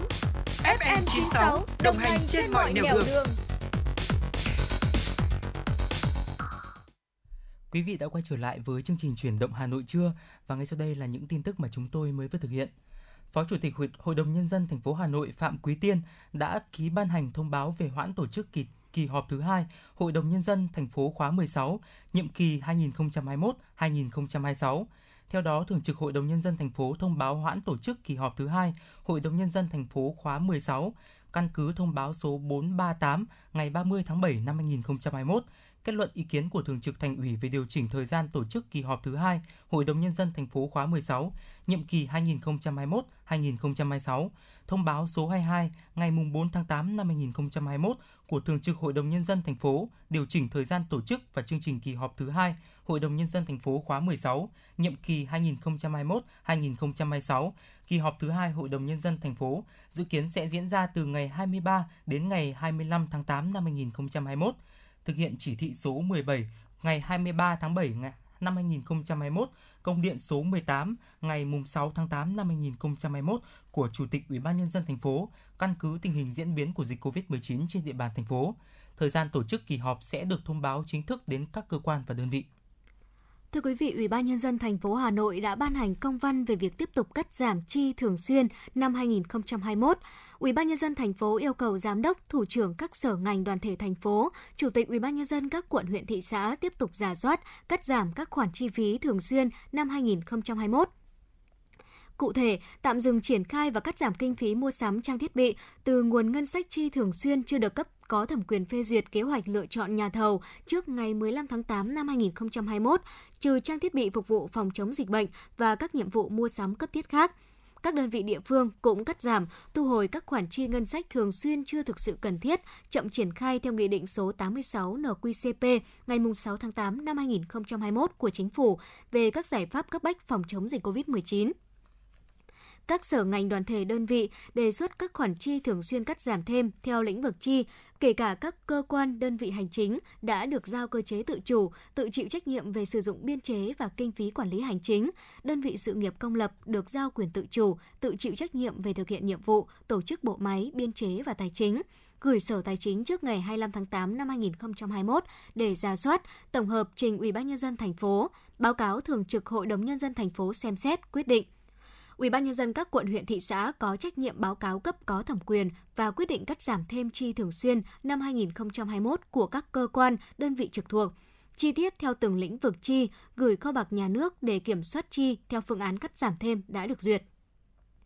đồng thời báo cáo Ủy ban nhân dân thành phố, Sở Tài chính về kinh phí cắt giảm thêm chi thường xuyên năm 2021 trước ngày 30 tháng 8 năm 2021. Toàn bộ số kinh phí đã được cấp có thẩm quyền quyết định cắt giảm, tiết kiệm thêm chi thường xuyên năm 2021 được bổ sung vào dự phòng ngân sách các cấp và sử dụng cho công tác phòng chống dịch COVID-19. Thưa quý vị và các bạn, chiều hôm qua, Thành đoàn Hội Liên hiệp Thanh niên Việt Nam, Hội Đồng đội thành phố Hà Nội triển khai chương trình Hà Nội Nghĩa tình, tấm lòng áo xanh, ly nước gửi anh giai đoạn 2. Với sự hỗ trợ của Thành đoàn Thanh, Thanh niên Công an thành phố, từ ngày 19 tháng 8, đều đặn mỗi ngày 2 ca sáng chiều, 400 ly nước hoa quả cùng các thùng nước lọc ướp lạnh sẽ được gửi đến cán bộ, chiến sĩ công an thủ đô đang làm nhiệm vụ kiểm soát phòng chống dịch COVID-19 tại 6 tổ công tác lưu động trên các tuyến đường và các chốt trên địa bàn 30 quận huyện thị xã. Phó Bí thư Thường trực Thành đoàn, Chủ tịch Hội Liên hiệp Thanh niên Việt Nam thành phố Hà Nội Nguyễn Đức Tiến cho biết, chương trình Hà Nội nghĩa tình tấm áo tấm lòng áo xanh ly nước gửi anh giai đoạn 2 được ra mắt đúng vào dịp kỷ niệm 76 năm ngày truyền thống lực lượng công an nhân dân ngày 19 tháng 8 năm 1945, ngày 19 tháng 8 năm 2021 đây là tình cảm, niềm tin của thanh niên thủ đô gửi tặng các cán bộ, chiến sĩ công an thủ đô không quản thời tiết nắng nóng hay mưa bão, luôn tận tâm, tận lực thực hiện nhiệm vụ phòng chống dịch, bảo vệ bình yên cho thủ đô. Thưa quý vị, ngày hôm qua có thêm 1 triệu 209.400 liều vaccine phòng COVID-19 của AstraZeneca đã về tới sân bay Tân Sơn Nhất, thành phố Hồ Chí Minh.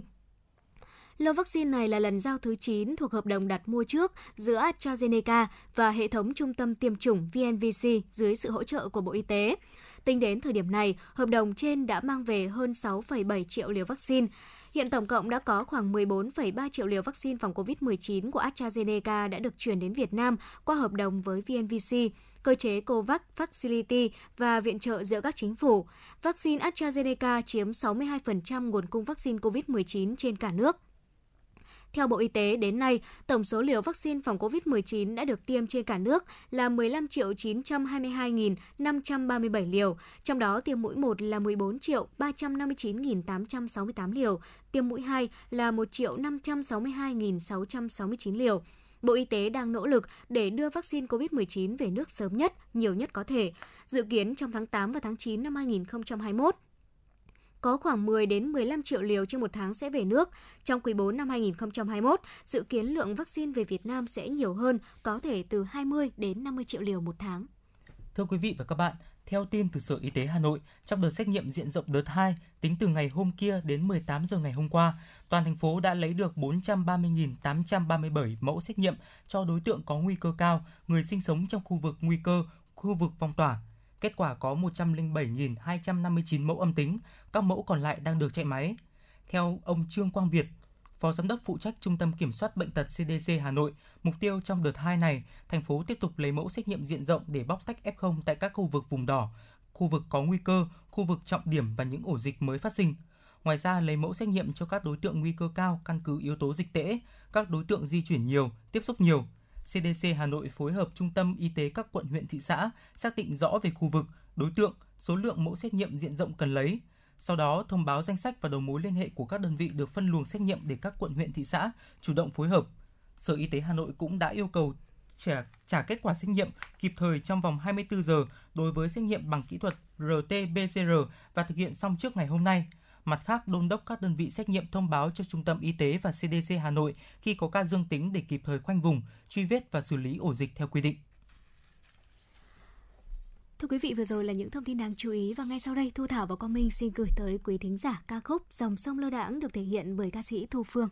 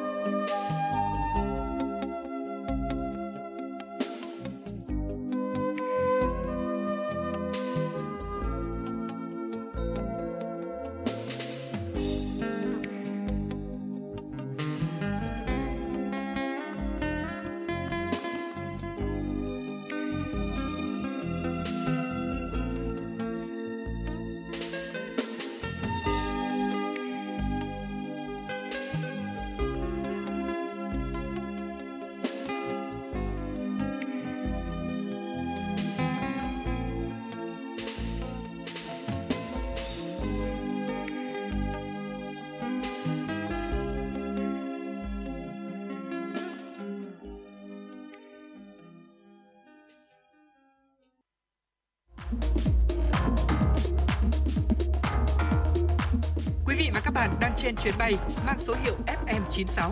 Hãy thư giãn, chúng tôi sẽ cùng bạn trên mọi cung đường. Hãy giữ sóng và tương tác với chúng tôi theo số điện thoại 024 3773 6688.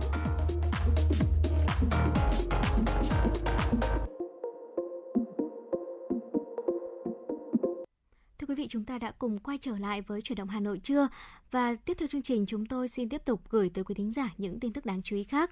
Thưa quý vị, theo Bộ Nông nghiệp và Phát triển Nông thôn, 7 tháng năm 2021, lượng xuất khẩu gạo cả nước đạt gần 3,49 triệu tấn, tương đương với 1,89 tỷ đô la Mỹ, giảm 12,7% về khối lượng và 3,1% về kim ngạch so với cùng kỳ năm trước. Hiện Philippines là thị trường nhập khẩu gạo lớn nhất của Việt Nam, chiếm 36,4% tổng lượng và chiếm 35,3% tổng kim ngạch gạo xuất khẩu của cả nước, đạt trên 1,27 triệu tấn, tương đương với 665,72 triệu đô la Mỹ. Trung Quốc là thị trường lớn thứ hai về nhập khẩu gạo Việt Nam. Trong 7 tháng qua, Việt Nam xuất khẩu hơn 643.351 tấn, tương đương với 338,21 triệu đô la Mỹ sang thị trường này, chiếm 18% tổng lượng và tổng kim ngạch xuất khẩu gạo của cả nước. Thị trường nhập khẩu gạo thứ ba của Việt Nam là bờ biển Nga với hơn 267.549 tấn, tương đương với 136,51 triệu đô la Mỹ, chiếm trên 7% tổng lượng và tổng kim ngạch xuất khẩu gạo của cả nước. Theo Cục trưởng Cục Chế biến và Phát triển Nông sản Nguyễn Quốc Toàn, Xuất khẩu gạo sụt giảm một phần do ảnh hưởng từ việc lưu thông đến thu hoạch và mua bán lúa gạo, nhưng một phần do khách hàng mua gạo ở các quốc gia khác đã giảm sút khá nhiều, khiến sản lượng gạo bán ra giảm, trị giá vì thế cũng giảm.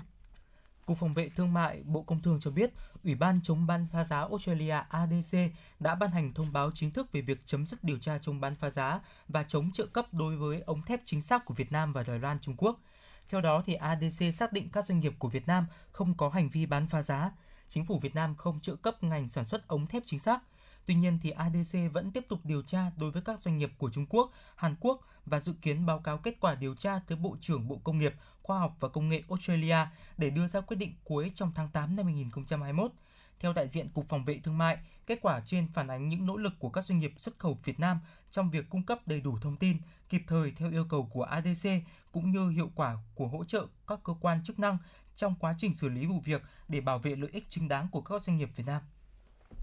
Tổng cục Đường bộ Việt Nam vừa đề nghị các đơn vị kiểm tra, chấn chỉnh và xử lý hiện tượng cò mồi luồng xanh theo phản ánh của cơ quan báo chí.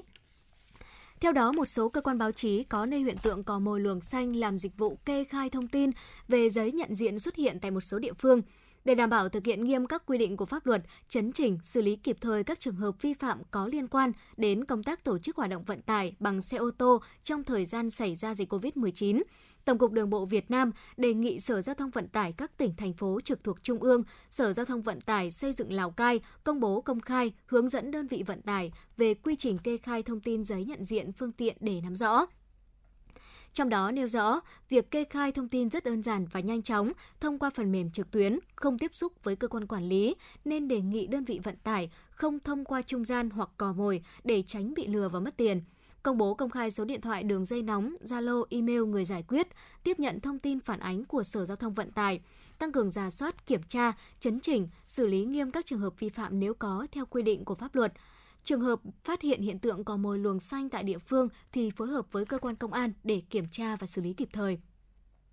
Tổng cục Đường bộ Việt Nam cũng đề nghị các hiệp hội vận tải tăng cường hướng dẫn, tuyên truyền cho đơn vị vận tải về trình tự kê khai thông tin giấy nhận diện phương tiện có mã QR, yêu cầu đơn vị vận tải tuyệt đối không thông qua dịch vụ để tránh tình trạng bị lừa đảo, gây thiệt hại về kinh tế và bức xúc cho đơn vị chủ phương tiện. Cục xuất nhập khẩu Bộ Công Thương hôm qua đã phát đi thông tin mới nhất về một số thay đổi trong quy trình chống dịch khi giao nhận hàng phía Trung Quốc, phát sinh chi phí cũng như khó khăn hơn cho doanh nghiệp vận chuyển hàng hóa. Theo đó, thì từ ngày 18 tháng 8 năm 2021, phía Trung Quốc yêu cầu thay đổi quy trình giao nhận hàng qua cửa khẩu Tân Thanh với lý do nhằm nâng cao công tác phòng chống dịch của phía bạn. Cụ thể thì phía Trung Quốc yêu cầu tuyệt đối không cho lái xe và chủ hàng đưa sang đưa sang phía bên nước bạn và phải giao xe để lái xe của phía Trung Quốc đưa đến nơi giao hàng. Sau khi hết hàng trên xe, họ đánh xe không giao như vậy thì sẽ phát sinh một số khó khăn và chi phí cho doanh nghiệp. Việc xuất hiện xuất hàng chậm hơn sẽ phát sinh một số rủi ro. Cục xuất nhập khẩu Bộ Công Thương đề nghị Sở Công Thương các địa phương khuyến cáo đến các doanh nghiệp để nắm bắt thông tin, chủ động trong việc vận chuyển nông sản qua cửa khẩu Tân Thanh, Lạng Sơn trong thời gian này để tránh thiệt hại cho các doanh nghiệp xuất khẩu. Trước đó, thì Sở Công Thương tỉnh Lạng Sơn cũng có khuyến cáo gửi Sở Công Thương các địa phương có doanh nghiệp hoạt động xuất nhập khẩu qua hai cửa khẩu trên, lưu ý cũng như hướng dẫn đối với doanh nghiệp về những thay đổi mới nhất trong quy trình giao nhận hàng qua cửa khẩu. Thưa quý vị, ngày hôm qua, Công an quận Nam Từ Liêm Hà Nội cho biết đang thụ lý giải quyết vụ tai nạn giao thông liên quan giữa hai ô tô tại vành đai ba trên cao khiến một người tử vong. Theo thông tin ban đầu, vụ tai nạn xảy ra vào khoảng 23 giờ ngày 18 tháng 8 tại vành đai ba trên cao, đoạn qua tòa nhà Cang Nam hướng đi Mai Dịch. Vào thời điểm trên, ô tô biển kiểm soát 30H 1507X màu trắng đã va chạm với ô tô biển kiểm soát 36A 5317X màu đỏ do anh Lê Quang Linh sinh năm 1984 ở huyện Quảng Sương Thanh Hóa đang tạm trú tại Dịch Vọng, quận Cầu Giấy điều khiển. Hậu quả anh Lê Quang Linh tử vong tại chỗ, xe màu đỏ hư hỏng nặng, xe trắng cũng lật ngửa trên đường. Tuy nhiên ngay sau đó lái xe ô tô màu trắng đã rời khỏi hiện trường, hiện chưa xác định được danh tính của tài xế này. Vâng, vừa rồi là những thông tin mà chúng tôi gửi đến quý vị thính giả trong buổi trưa ngày hôm nay. Và ngay bây giờ thì à, xin mời quý vị thính giả cùng lắng nghe ca khúc Giấc mơ mùa thu do ca sĩ Lê Hiếu trình bày.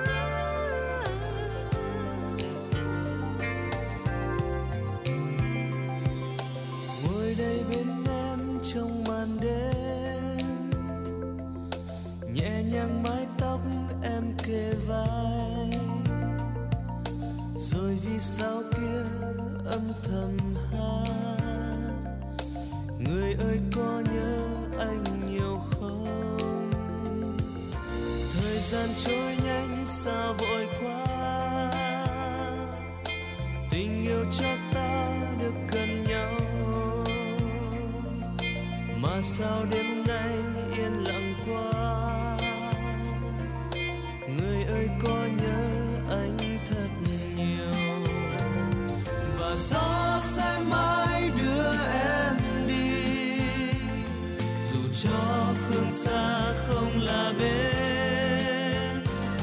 Và gió vẫn mãi vẫn yêu em. Dù cho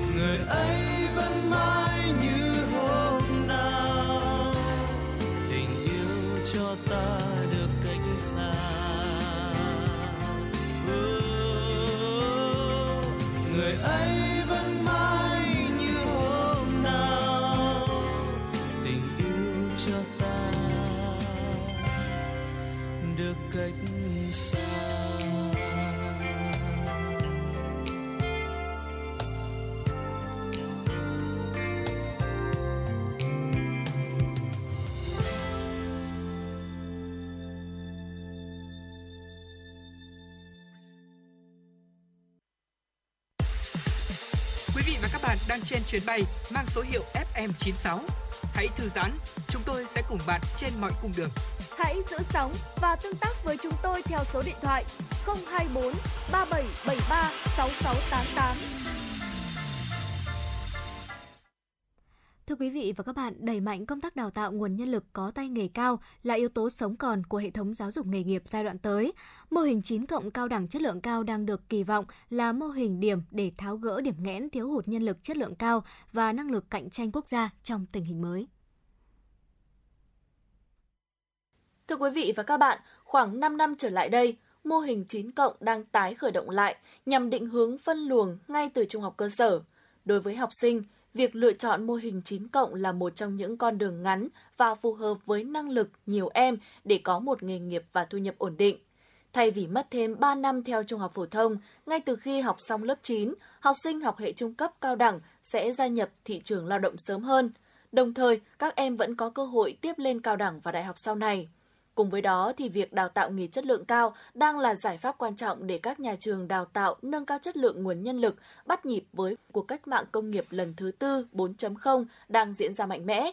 Để hiểu rõ hơn, chúng tôi đã có cuộc trao đổi tọa đàm với các vị khách mời về vấn đề này với chủ đề mô hình 9 cộng và đào tạo nguồn nhân lực chất lượng cao.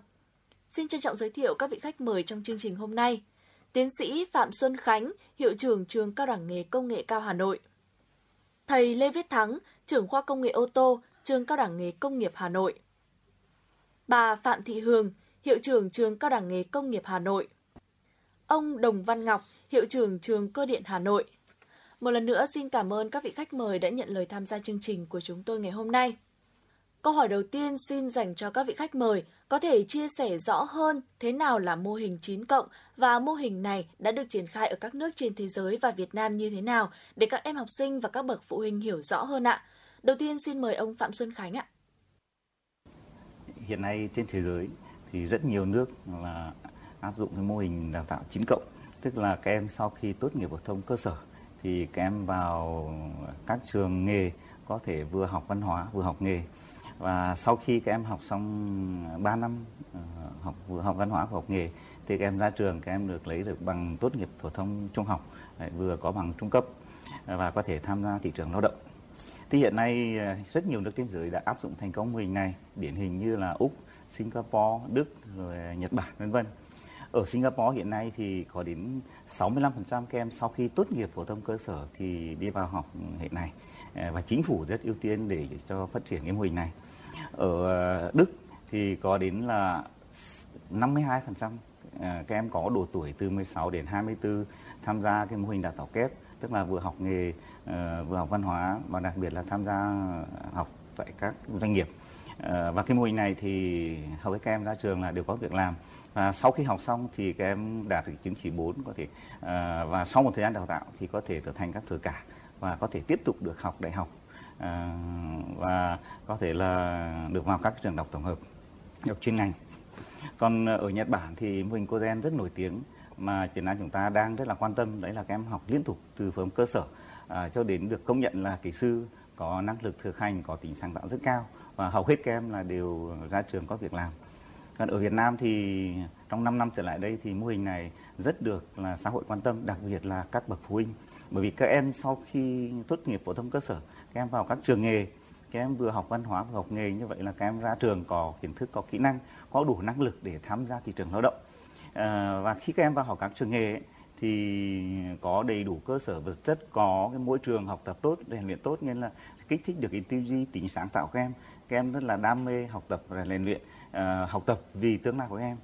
chính chỉ vì vậy là mô hình này là bây giờ ở Việt Nam thì chúng ta rất được rất nhiều uh, các em học sinh quan tâm học bậc phụ huynh quan tâm và uh, càng ngày có càng có nhiều em đăng ký tham gia học mô hình này ở các cái cơ sở đào tạo nghề hiện nay. Dạ vâng, xin được cảm ơn những chia sẻ của ông Phạm Xuân Khánh và chúng tôi cũng rất muốn được lắng nghe ý kiến của ông Đồng Văn Ngọc ạ. Tiến sĩ Phạm Xuân Khánh thì cũng đã nói là cái mô hình này ở Việt Nam chúng ta thì những năm gần đây là được rất nhiều thí sinh và phụ huynh quan tâm. À, tôi quan sát thấy rằng là những trường mà đã làm tốt cái đào tạo thu hút đào tạo chiến cộng thì tôi thấy rằng là họ làm tốt ở hai khía cạnh. Một là con em của phụ huynh được vào học chương trình văn hóa tại một cái trường cao đẳng. Mà chương trình văn hóa học ở tại trường cao đẳng thì những giảng viên ở dạy ở trường cao đẳng trình độ tương đối là rất là cao thường là thạc sĩ trở lên. Vì vậy mà những người có cái trình độ văn hóa như thế cái năng lực như thế họ đào tạo cho các em về văn hóa để các em tiếp tục được học nâng cao lên theo chính sách học tập suốt đời thì rất là thuận lợi. Thứ hai tại các trường nghề thì các em được học nghề nghiệp, được học trau dồi và học kỹ năng ngay. Vì vậy mà từ khi các em 15 tuổi tốt nghiệp trung học cơ sở là lớp 9, khi 3 năm sau các em học ra thì có cả nghề, có cả trình độ văn hóa và các em có thể tham gia thị trường lao động được ngay. Đặc biệt cái những người này khi người ta làm ra cái kinh tế để đảm bảo ổn định cho cuộc sống và nuôi sống chính bản thân mình, lập thân lập nghiệp rồi, họ vẫn tiếp tục được học nâng cao lên trình độ cao hơn như là cao đẳng hay là trên nữa là đại học và trên cao cao hơn đại học. Vậy hiện nay mô hình 9 cộng được triển khai ở trường Cao đẳng Cơ điện Hà Nội như thế nào? Thưa ông Đồng Văn Ngọc. Trường ờ, Cao đẳng Cơ điện Hà Nội chúng tôi thì ờ, đã thu hút ờ, cái đối tượng học sau khi học tốt nghiệp trung học cơ sở được 4 năm rồi. Thì sau quá trình đào tạo thì chúng tôi rút ra kinh nghiệm đó là gì? Để mô hình này thành công thì như tôi đã nói ở trên phải làm tốt được hai khía cạnh đó là đào tạo tốt về văn hóa cho người học và thứ hai là ừ. nghề nghiệp và cuối cùng là phải giải quyết việc làm cho họ, không để sinh viên của mình thất nghiệp sau khi học cái mô hình này. Một lần nữa xin cảm ơn những chia sẻ của ông Đồng Văn Ngọc. Vậy thưa ông Phạm Xuân Khánh, thế còn trường Cao đẳng Công nghệ cao Hà Nội thì mô hình 9 cộng có sự khác biệt gì không ạ? Và theo ông, đối với học sinh thì việc lựa chọn mô hình 9 cộng có phải là một trong những con đường ngắn và phù hợp với năng lực nhiều em để có một nghề nghiệp và thu nhập ổn định không ạ? À, về cách tổ chức thực hiện thì tôi nghĩ là à, các trường trong hệ thống giáo dục nghề nghiệp thì sẽ giống nhau tuy nhiên trường chúng tôi thì à, có thêm một cái à, khác hơn một chút đấy là chúng tôi thành lập hẳn một cái khoa gọi là khoa học cơ bản để làm nhiệm vụ quản lý tổ chức uh, giảng dạy rồi trực tiếp là kết nối với phụ huynh ờ, tham gia điều hành toàn bộ những hoạt động của đối với cái đối tượng này. À, chúng tôi kết nối với một cái trung tâm giáo dục thường xuyên có uy tín chất lượng cao nhiều năm nay đấy là trung tâm giáo dục thường xuyên giáo dục nghề nghiệp ừ, Hoài Đức. Thì về mặt văn hóa thì trung tâm giáo dục nghề nghiệp giáo thường xuyên của Hoài Đức là cử giáo viên tham gia giảng dạy. Còn về phía trường cao đẳng nghề công nghệ cao Hà Nội chúng tôi thì tổ chức quản lý uh, các em đối với các giờ dạy văn hóa và tổ chức đào tạo nghề cho các em. Ờ, phân công các khoa chuyên ngành ừ, tổ chức đào tạo cho các em đối với những ngành nghề mà các em đã đăng ký thì có thể nói là cái mô hình này rất thu hút ừ, các em và các em khi tham gia ờ, chương trình này thì các em được học tập được rèn luyện trên các máy móc thiết bị nó thu hút nó cuốn hút các em vào học tập thì tôi thấy đây là một cái cái hướng rất là rất là tương lai đối với giáo dục Việt Nam nó sẽ góp phần trong cái việc là định hướng phân luồng theo ờ, quyết định 522 của Thủ tướng Chính phủ. Dạ vâng, xin được cảm ơn ông Khánh. Thưa quý vị, những năm gần đây, việc xây dựng trường nghề chất lượng cao đã mang lại nhiều tín hiệu khả quan trong cải thiện môi trường cũng như chất lượng dạy học và học của các trường nghề.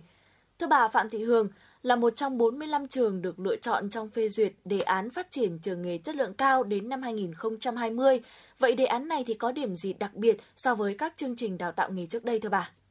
Thì nó có nhiều điểm khác biệt. Thứ nhất là chúng tôi ờ, ờ, phải có một cái đội ngũ Ờ, nhà giáo đạt chuẩn ờ, để tham gia vào các chương trình đào tạo. Cái thứ hai là chúng tôi phải có trang thiết bị cơ sở vật chất bằng ờ, để đáp ứng được chương trình. Và cái thứ ba là quy mô tuyển sinh. Đồng hành với những cái việc đấy thì chúng tôi phải làm tất cả các cái việc mà quản lý đào tạo theo ừ, à, cái quản lý đào tạo cũng như là cái tổ chức đào tạo theo cái xu hướng phát triển của công nghệ, xu hướng thời đại 4.0 đã có một số ngành mà chúng tôi được đào tạo theo chương trình của quốc tế như là Đức, của Úc, của Anh, của ờ, Canada và của Nhật Bản.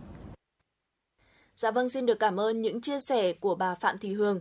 Thưa thầy Lê Viết Thắng, khi được lựa chọn là trường nghề chất lượng cao thì à, năng lực đội ngũ nhà giáo, cán bộ quản lý giáo dục nghề nghiệp của nhà trường ta đã được nâng lên như thế nào ạ? Thầy có thể chia sẻ đôi chút với quý vị thính giả được không ạ? Vâng, cái việc nâng cao chất lượng đào tạo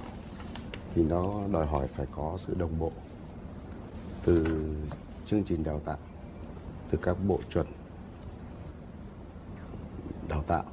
các bộ chuẩn đánh giá các cái hướng dẫn tổ chức quản lý quá trình đào tạo, các cái hướng dẫn về tổ chức quản lý cơ sở vật chất, các cái hướng dẫn về tổ chức hoạt động dạy và học. Tất cả những cái đó thì phải thay đổi rất nhiều và đạt tới các cái chuẩn khu vực chuẩn quốc tế thì mới đảm bảo là đầu ra của chúng ta là hướng tới cái người học được tiếp thu các năng lực mà tương ứng với cái chất lượng cao mà xã hội và thực tiễn lao động nghề đang mong đợi.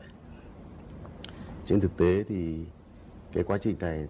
nó đòi hỏi phải thay đổi từ tổ chức cơ sở vật chất cho đến đội ngũ giảng dạy. Và đặc biệt thì cái nghề dạy nghề về cơ bản nó cũng có công nghệ đào tạo. Và chúng ta thực hiện công nghệ đào tạo, tức là một cuộc cách mạng về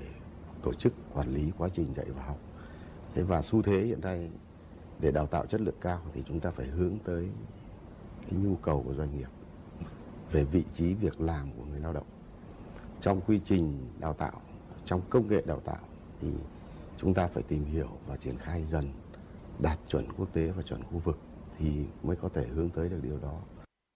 Dạ vâng, xin được cảm ơn thầy. À, vậy nhiệm vụ của trường dạy nghề chất lượng cao đó là đào tạo nguồn nhân lực kỹ thuật trực tiếp, phục vụ các ngành kinh tế mũi nhọn, xuất khẩu lao động có trình độ cao, đáp ứng nhu cầu hội nhập. Vậy nhà trường ta đã quan tâm đến đội ngũ giáo viên, những người trực tiếp truyền thu kiến thức cho sinh viên như thế nào thưa thầy Thắng? Để thực hiện được các chương trình đào tạo có tính quốc tế mà mang tính hội nhập cao thì Tổng cục Giáo dục nghề nghiệp và nhà trường cũng phải tổ chức rất nhiều các cái khóa học bồi dưỡng cho giáo viên. Chúng tôi được học tập và triển khai đến từng giáo viên về cái quy trình tổ chức hoạt động dạy và học, các cái phương pháp quản lý đáp ứng với công nghệ đào tạo mới và đặc biệt là bồi dưỡng về chuyên môn và kiến thức. Trong các chương trình đào tạo trước đây, chúng ta có thể nói rằng là lâu nay thì xã hội cũng nói rằng là hình như chúng ta đào, đang đào tạo cái mà chúng ta có chứ chưa là là cụ thể hơn cái mà mà thị trường lao động cần thì bây giờ chúng tôi phải làm lại cái điều đó. Bằng các các cái nghiên cứu, lý thuyết và phương pháp, thì nhà trường những năm gần đây đã gần gũi hơn với các doanh nghiệp. Chúng tôi biết được là doanh nghiệp cần ở người lao động tương lai những năng lực gì, và chúng tôi phải xây dựng thành các cái bộ chuẩn năng lực nghề. Từ bộ chuẩn năng lực nghề thì chúng tôi xây dựng thành bộ chuẩn đào tạo và xây dựng các cái tài liệu hướng dẫn triển khai. Và thậm chí là các cái chương trình đó, sau khi giáo viên được bồi dưỡng nâng cấp về quản lý, về phương pháp, thì cái việc xây dựng học liệu giảng dạy nó cũng phải là một cái thể thống nhất với các cái bộ chuẩn mà chúng ta xây dựng ra. Thế còn bên cạnh đó thì cái việc nâng cao cơ sở vật chất đáp ứng với chương trình, tổ chức hoạt động dạy và học, tổ chức cơ sở vật chất sao cho nó khoa học nhất và gần gũi với thực tiễn nhất cũng là cả một vấn đề thì nhà trường cũng đã và đang triển khai theo hướng đó. Mục đích cuối cùng của chúng tôi là tái hiện những cái hoạt động ở doanh nghiệp trong môi trường đào tạo. Chỉ khi nào làm tốt điều đó thì học viên ra trường mới có thể sẵn sàng vào vị trí làm việc ngay. Dạ vâng ạ, xin được cảm ơn những chia sẻ của thầy Thắng. Theo như chúng tôi được biết thì việc xây dựng trường nghề chất lượng cao sẽ tập trung vào hai yếu tố là trang thiết bị và đội ngũ giáo viên. Vậy à, trường Cao đẳng nghề công nghiệp Hà Nội đã chú trọng hai yếu tố này như thế nào? Thầy Thắng có thể chia sẻ thêm cho chúng tôi cũng như là quý vị thính giả rõ hơn được không ạ? Chúng ta đang ở trong cái giai đoạn là nâng cấp chương trình và nội dung giảng dạy đào tạo để hướng tới là học viên ra trường có thể tham gia vào thị trường lao động ngay nhưng chúng ta thấy rằng là cái việc xây dựng một cái chương trình và triển khai đào tạo thí điểm một chương trình nó cần một khoảng thời gian, thường là phải 3 đến 5 năm. Chúng ta xây dựng chương trình, xây dựng các bộ chuẩn và tổ chức lại các hoạt động dạy và học và quản lý cơ sở vật chất thì phải mất 2 năm. Thế thì sau đó là chúng ta phải tổ chức đào tạo thí điểm để có những cái, đưa ra những cái điều chỉnh cho nó phù hợp với cái chương trình đào tạo thí điểm đó. Như vậy thì chúng ta thấy rằng 5 năm 5 năm để triển khai một cái chương trình kể cả là chương trình nhập khẩu chương trình mang tính quốc tế hiện đại đi. Thì trong 5 năm đó, năm đó thì với tiến bộ khoa học công nghệ bây giờ nó thay đổi quá nhanh. Thì có rất nhiều những cái mới mà chương trình chúng ta triển khai thí điểm lại chưa chưa áp dụng được. Theo tôi về lâu về dài thì cái phương án của nhà trường và các cơ sở giáo dục nghề nghiệp vẫn phải có một cái sự kết nối thường xuyên với doanh nghiệp. Bởi vì doanh nghiệp chính là cái môi trường thay đổi nhanh nhất họ thay đổi và có các trang thiết bị mới nhanh hơn nhà trường. Vì chu kỳ đầu tư trong nhà trường thường là phải 10 năm. Thế thì để mà làm được điều đó thì cái đội ngũ của nhà trường nó phải ngang tầm với với với chuyên gia kỹ thuật của doanh nghiệp. Thì cái đấy là cái mà mà các cơ sở giáo dục nghề nghiệp nhận thấy rất rõ và đang hướng tới cái đó. Sao cho mà khi chúng ta đưa học sinh đến doanh nghiệp thì ông giảng viên và ông dân viên của chúng ta cũng được các cái đội ngũ kỹ thuật viên cao cấp ở doanh nghiệp người ta đón nhận chúng ta đến với họ, nhưng chúng ta mang nguồn nhân lực mới đến cho họ. Và chúng ta cũng có nhận được những thông tin thách thức của họ. Và chúng ta cùng với họ để thành công trong việc đào tạo nhân lực. Thì tôi nghĩ rằng cái cách làm đấy của của người Đức, chúng ta phải học tập và phải triển khai. Thưa quý vị, hiện nay thì cuộc cách mạng công nghiệp 4.0 đang diễn ra mạnh mẽ và các chương trình đào tạo song hành giữa học văn hóa, học nghề với việc rèn kỹ năng ngoại ngữ giống như mô hình chương trình 9 cộng của trường cao đẳng nghề hiện nay thì có thuyết phục được những nhà tuyển dụng khắt khe hay không? À, với ý kiến này thì chúng tôi xin được à, lắng nghe chia sẻ đến từ ông Đồng Văn Ngọc và ông Phạm Xuân Khánh được không ạ? Trước tiên thì à, xin được nghe ý kiến chia sẻ đến từ ông Khánh ạ. như chúng ta đã biết thì cái đối tượng mà tốt nghiệp phổ thông cơ sở xong ấy thì uh, và kể cả khi các em tốt nghiệp ừ, học xong văn hóa học xong nghề thì chúng ta biết là các em mới 18 tuổi. Nếu chúng ta không đào tạo tốt ờ, không dạy các em kiến thức tốt kỹ năng tốt ngoại ngữ tốt ờ, đặc biệt là tinh thần ý thức thái độ đối với công việc đặc biệt là trách nhiệm của các em đối với bản thân mình đối với gia đình và xã hội thì các em sẽ rất là khó tham gia tuyển lao động mà rất là khó được cái doanh nghiệp chấp nhận. Chính như vậy nên là khi mà các trường đặc biệt là các trường chất lượng cao được tham gia dạy cái đối tượng chính cộng này các em phải quản lý các em rất chặt chẽ à, về cả thời gian giờ giấc nề nếp để làm sao để các em phải thực sự là à, có trách nhiệm với chính bản thân mình qua từng giờ học qua từng tiết học qua từng môn học. Và để sau khi ra trường ấy, các em có bằng tốt nghiệp phổ thông rồi nhưng các em phải có có tay nghề đích thực. Bên cạnh có kiến thức kỹ năng rồi à, thì các em phải có cả ngoại ngữ à, các em phải có cả là các hình thức kỹ năng mềm khác như là uh, kỹ năng làm việc nhóm rồi các những về an toàn lao động uh, vân vân. Thì như vậy là các em mới đủ uh, năng được tham trường lao động. Và với cái cách quản lý như các trường chất lượng cao đặc biệt nhà trường của chúng tôi trường cao đẳng nghề công nghệ Hà Nội rồi cách của trường uh, Thanh Ngọc trường uh, cao đẳng nghề cơ điện Hà Nội thì tôi tin rằng là là là doanh nghiệp sẽ rất thích tuyển dụng đối tượng này. Dạ vâng, xin được cảm ơn ông Khánh và chúng tôi cũng muốn được nghe ý kiến đến từ ông Ngọc ạ. Chúng tôi thì ờ, là một trường ờ, cũng cùng với một số các trường có hệ thống đào tạo tốt đã đang thực hiện chính sách là ký cam kết việc làm cho sinh viên. Mà để ký cam kết việc làm cho sinh viên thì tức là nhà trường phải có hệ thống hợp tác doanh nghiệp. Doanh nghiệp phải vào tham gia vào trong quá trình đào tạo, tư vấn của cùng với nhà trường. Và khi doanh nghiệp vào tham gia như thế thì họ tuyển dụng những người học nghề một, một cách rất là là là sớm. Họ ngay từ khi sinh viên bắt đầu vào trường thì họ các doanh nghiệp đã vào và họ định hướng cho các em về, về nghề nghiệp cùng với nhà trường. Họ cùng với nhà trường đào tạo và họ tuyển dụng cái sinh viên của nhà trường. Như vậy là những cái doanh nghiệp kể cả doanh nghiệp có cái công nghệ cao hoàn toàn có thể sử dụng được cái nhân lực từ cái mô hình đào tạo nghề này. Vâng ạ, xin được cảm ơn chia sẻ đến từ ờ, ông Khánh và ông Ngọc. À, thưa quý vị, bên cạnh việc đào tạo mô hình 9 cộng thì việc đào tạo chất lượng cao và đẩy mạnh hợp tác quốc tế có phải là xu hướng mà các trường nghề thực hiện trong giai đoạn tới? Có đúng hay không? Thì điều này chúng ta hãy cùng lắng nghe ý kiến chia sẻ đến từ bà Hường ạ. Trường chúng tôi thì là một trong những trường có thế mạnh về hợp tác quốc tế đối với ờ, nhiều nước trên thế giới. Chúng tôi có nhiều cái nguồn được các cái dự án tài trợ từ các cái tổ chức phi chính phủ. Và trong một thời gian tới chúng tôi thấy rằng là cái việc mà thực hiện cái nghị định 16 về cái việc ừ, các trường phải tự chủ uh, hoàn toàn trong cái uh, chi thường xuyên. Vì vậy việc đẩy mạnh quan hệ hợp tác trong cái tổ chức đào tạo của nhà trường nó rất là cần thiết. Và vì vậy trong cái chiến lược của nhà trường thì chúng tôi nâng cao cái việc mà hợp tác quốc tế trong cái uh, lĩnh vực um, giáo dục đào tạo. Ngày trước đây có thể là chỉ trang thiết bị cơ sở vật chất nhưng mà tiện tiện cận tới là chúng tôi phải kể cả đưa sinh viên của chúng tôi đi đến các nước mà chúng tôi đang có cái hợp tác quan hệ rất là tốt tiệm cận với các chương trình đào tạo của bên Hàn Quốc bằng các cái quan hệ bằng các cái mối liên kết mà trước đây mà có những rất nhiều uy tín mà À, các thế hệ lãnh đạo trước đã gây dựng lên chúng tôi cũng sẽ tiếp tục phát triển để nhà trường có một cái bước uh, phát triển mới trong cái hợp tác quốc tế để đem lại nhiều cái uh, hiệu quả trong quá trình tổ chức đào tạo của nhà trường.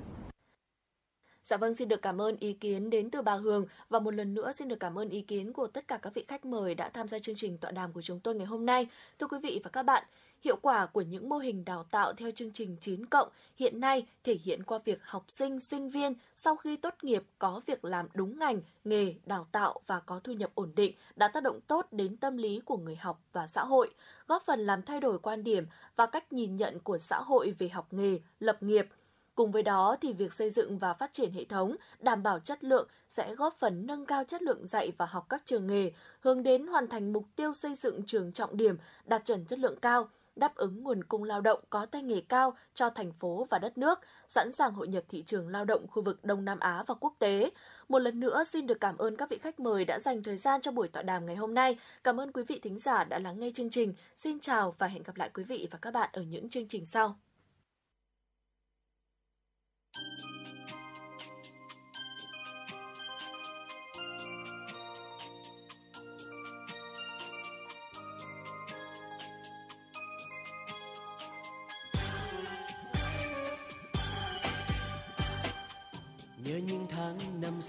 Sông rơi ngôi trường bao mến thương của tôi.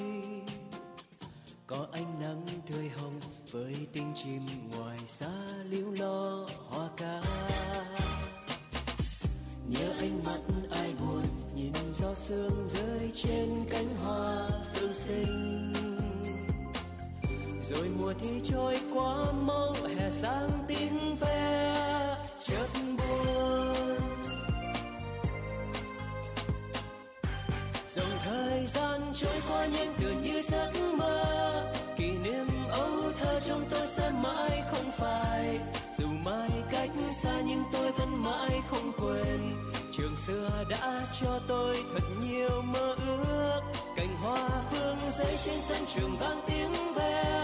Dòng lưu bút trao cho nhau nỗi nhớ mùa hè vẫn đây những chiếc lá vẫn rơi đầy. Trường xưa mãi luôn trong tôi dù thời gian lướt trôi.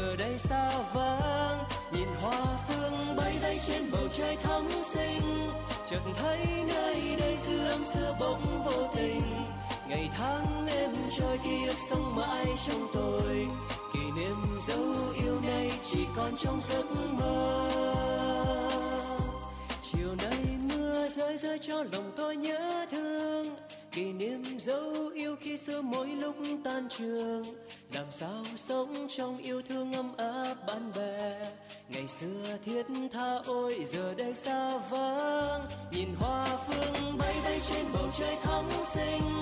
Chợt thấy nơi đây xưa âm xưa bỗng vô tình.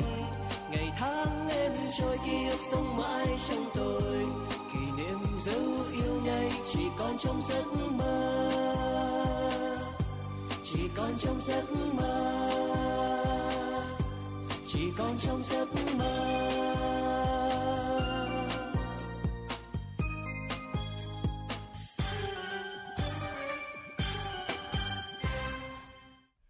Thưa quý vị và các bạn, đến đây thì thời lượng của chuyển động Hà Nội trưa cũng đã hết. Quý vị và các bạn hãy ghi nhớ số điện thoại nóng của FM96, Đài Phát thanh Truyền hình Hà Nội là 024 3773 6688. Chúng tôi xin được nhắc lại số điện thoại nóng của chương trình là 024 3773 6688. Quý vị và các bạn hãy tương tác với chúng tôi để chia sẻ những vấn đề mà quý vị và các bạn đang quan tâm, những điều cần chia sẻ và cả những mong muốn được gửi tặng một món quà âm nhạc cho bạn bè và người thân. Chương trình hôm nay xin được kết thúc tại đây. Chịu trách nhiệm nội dung Phó Tổng biên tập Nguyễn Tiến Dũng, chỉ đạo sản xuất Lê Xuân Luyến, biên tập Minh Thơm, MC Thu Thảo Quang Minh, thư ký Thu Vân cùng kỹ thuật viên Mạnh Thắng thực hiện. Thân ái chào tạm biệt và hẹn gặp lại.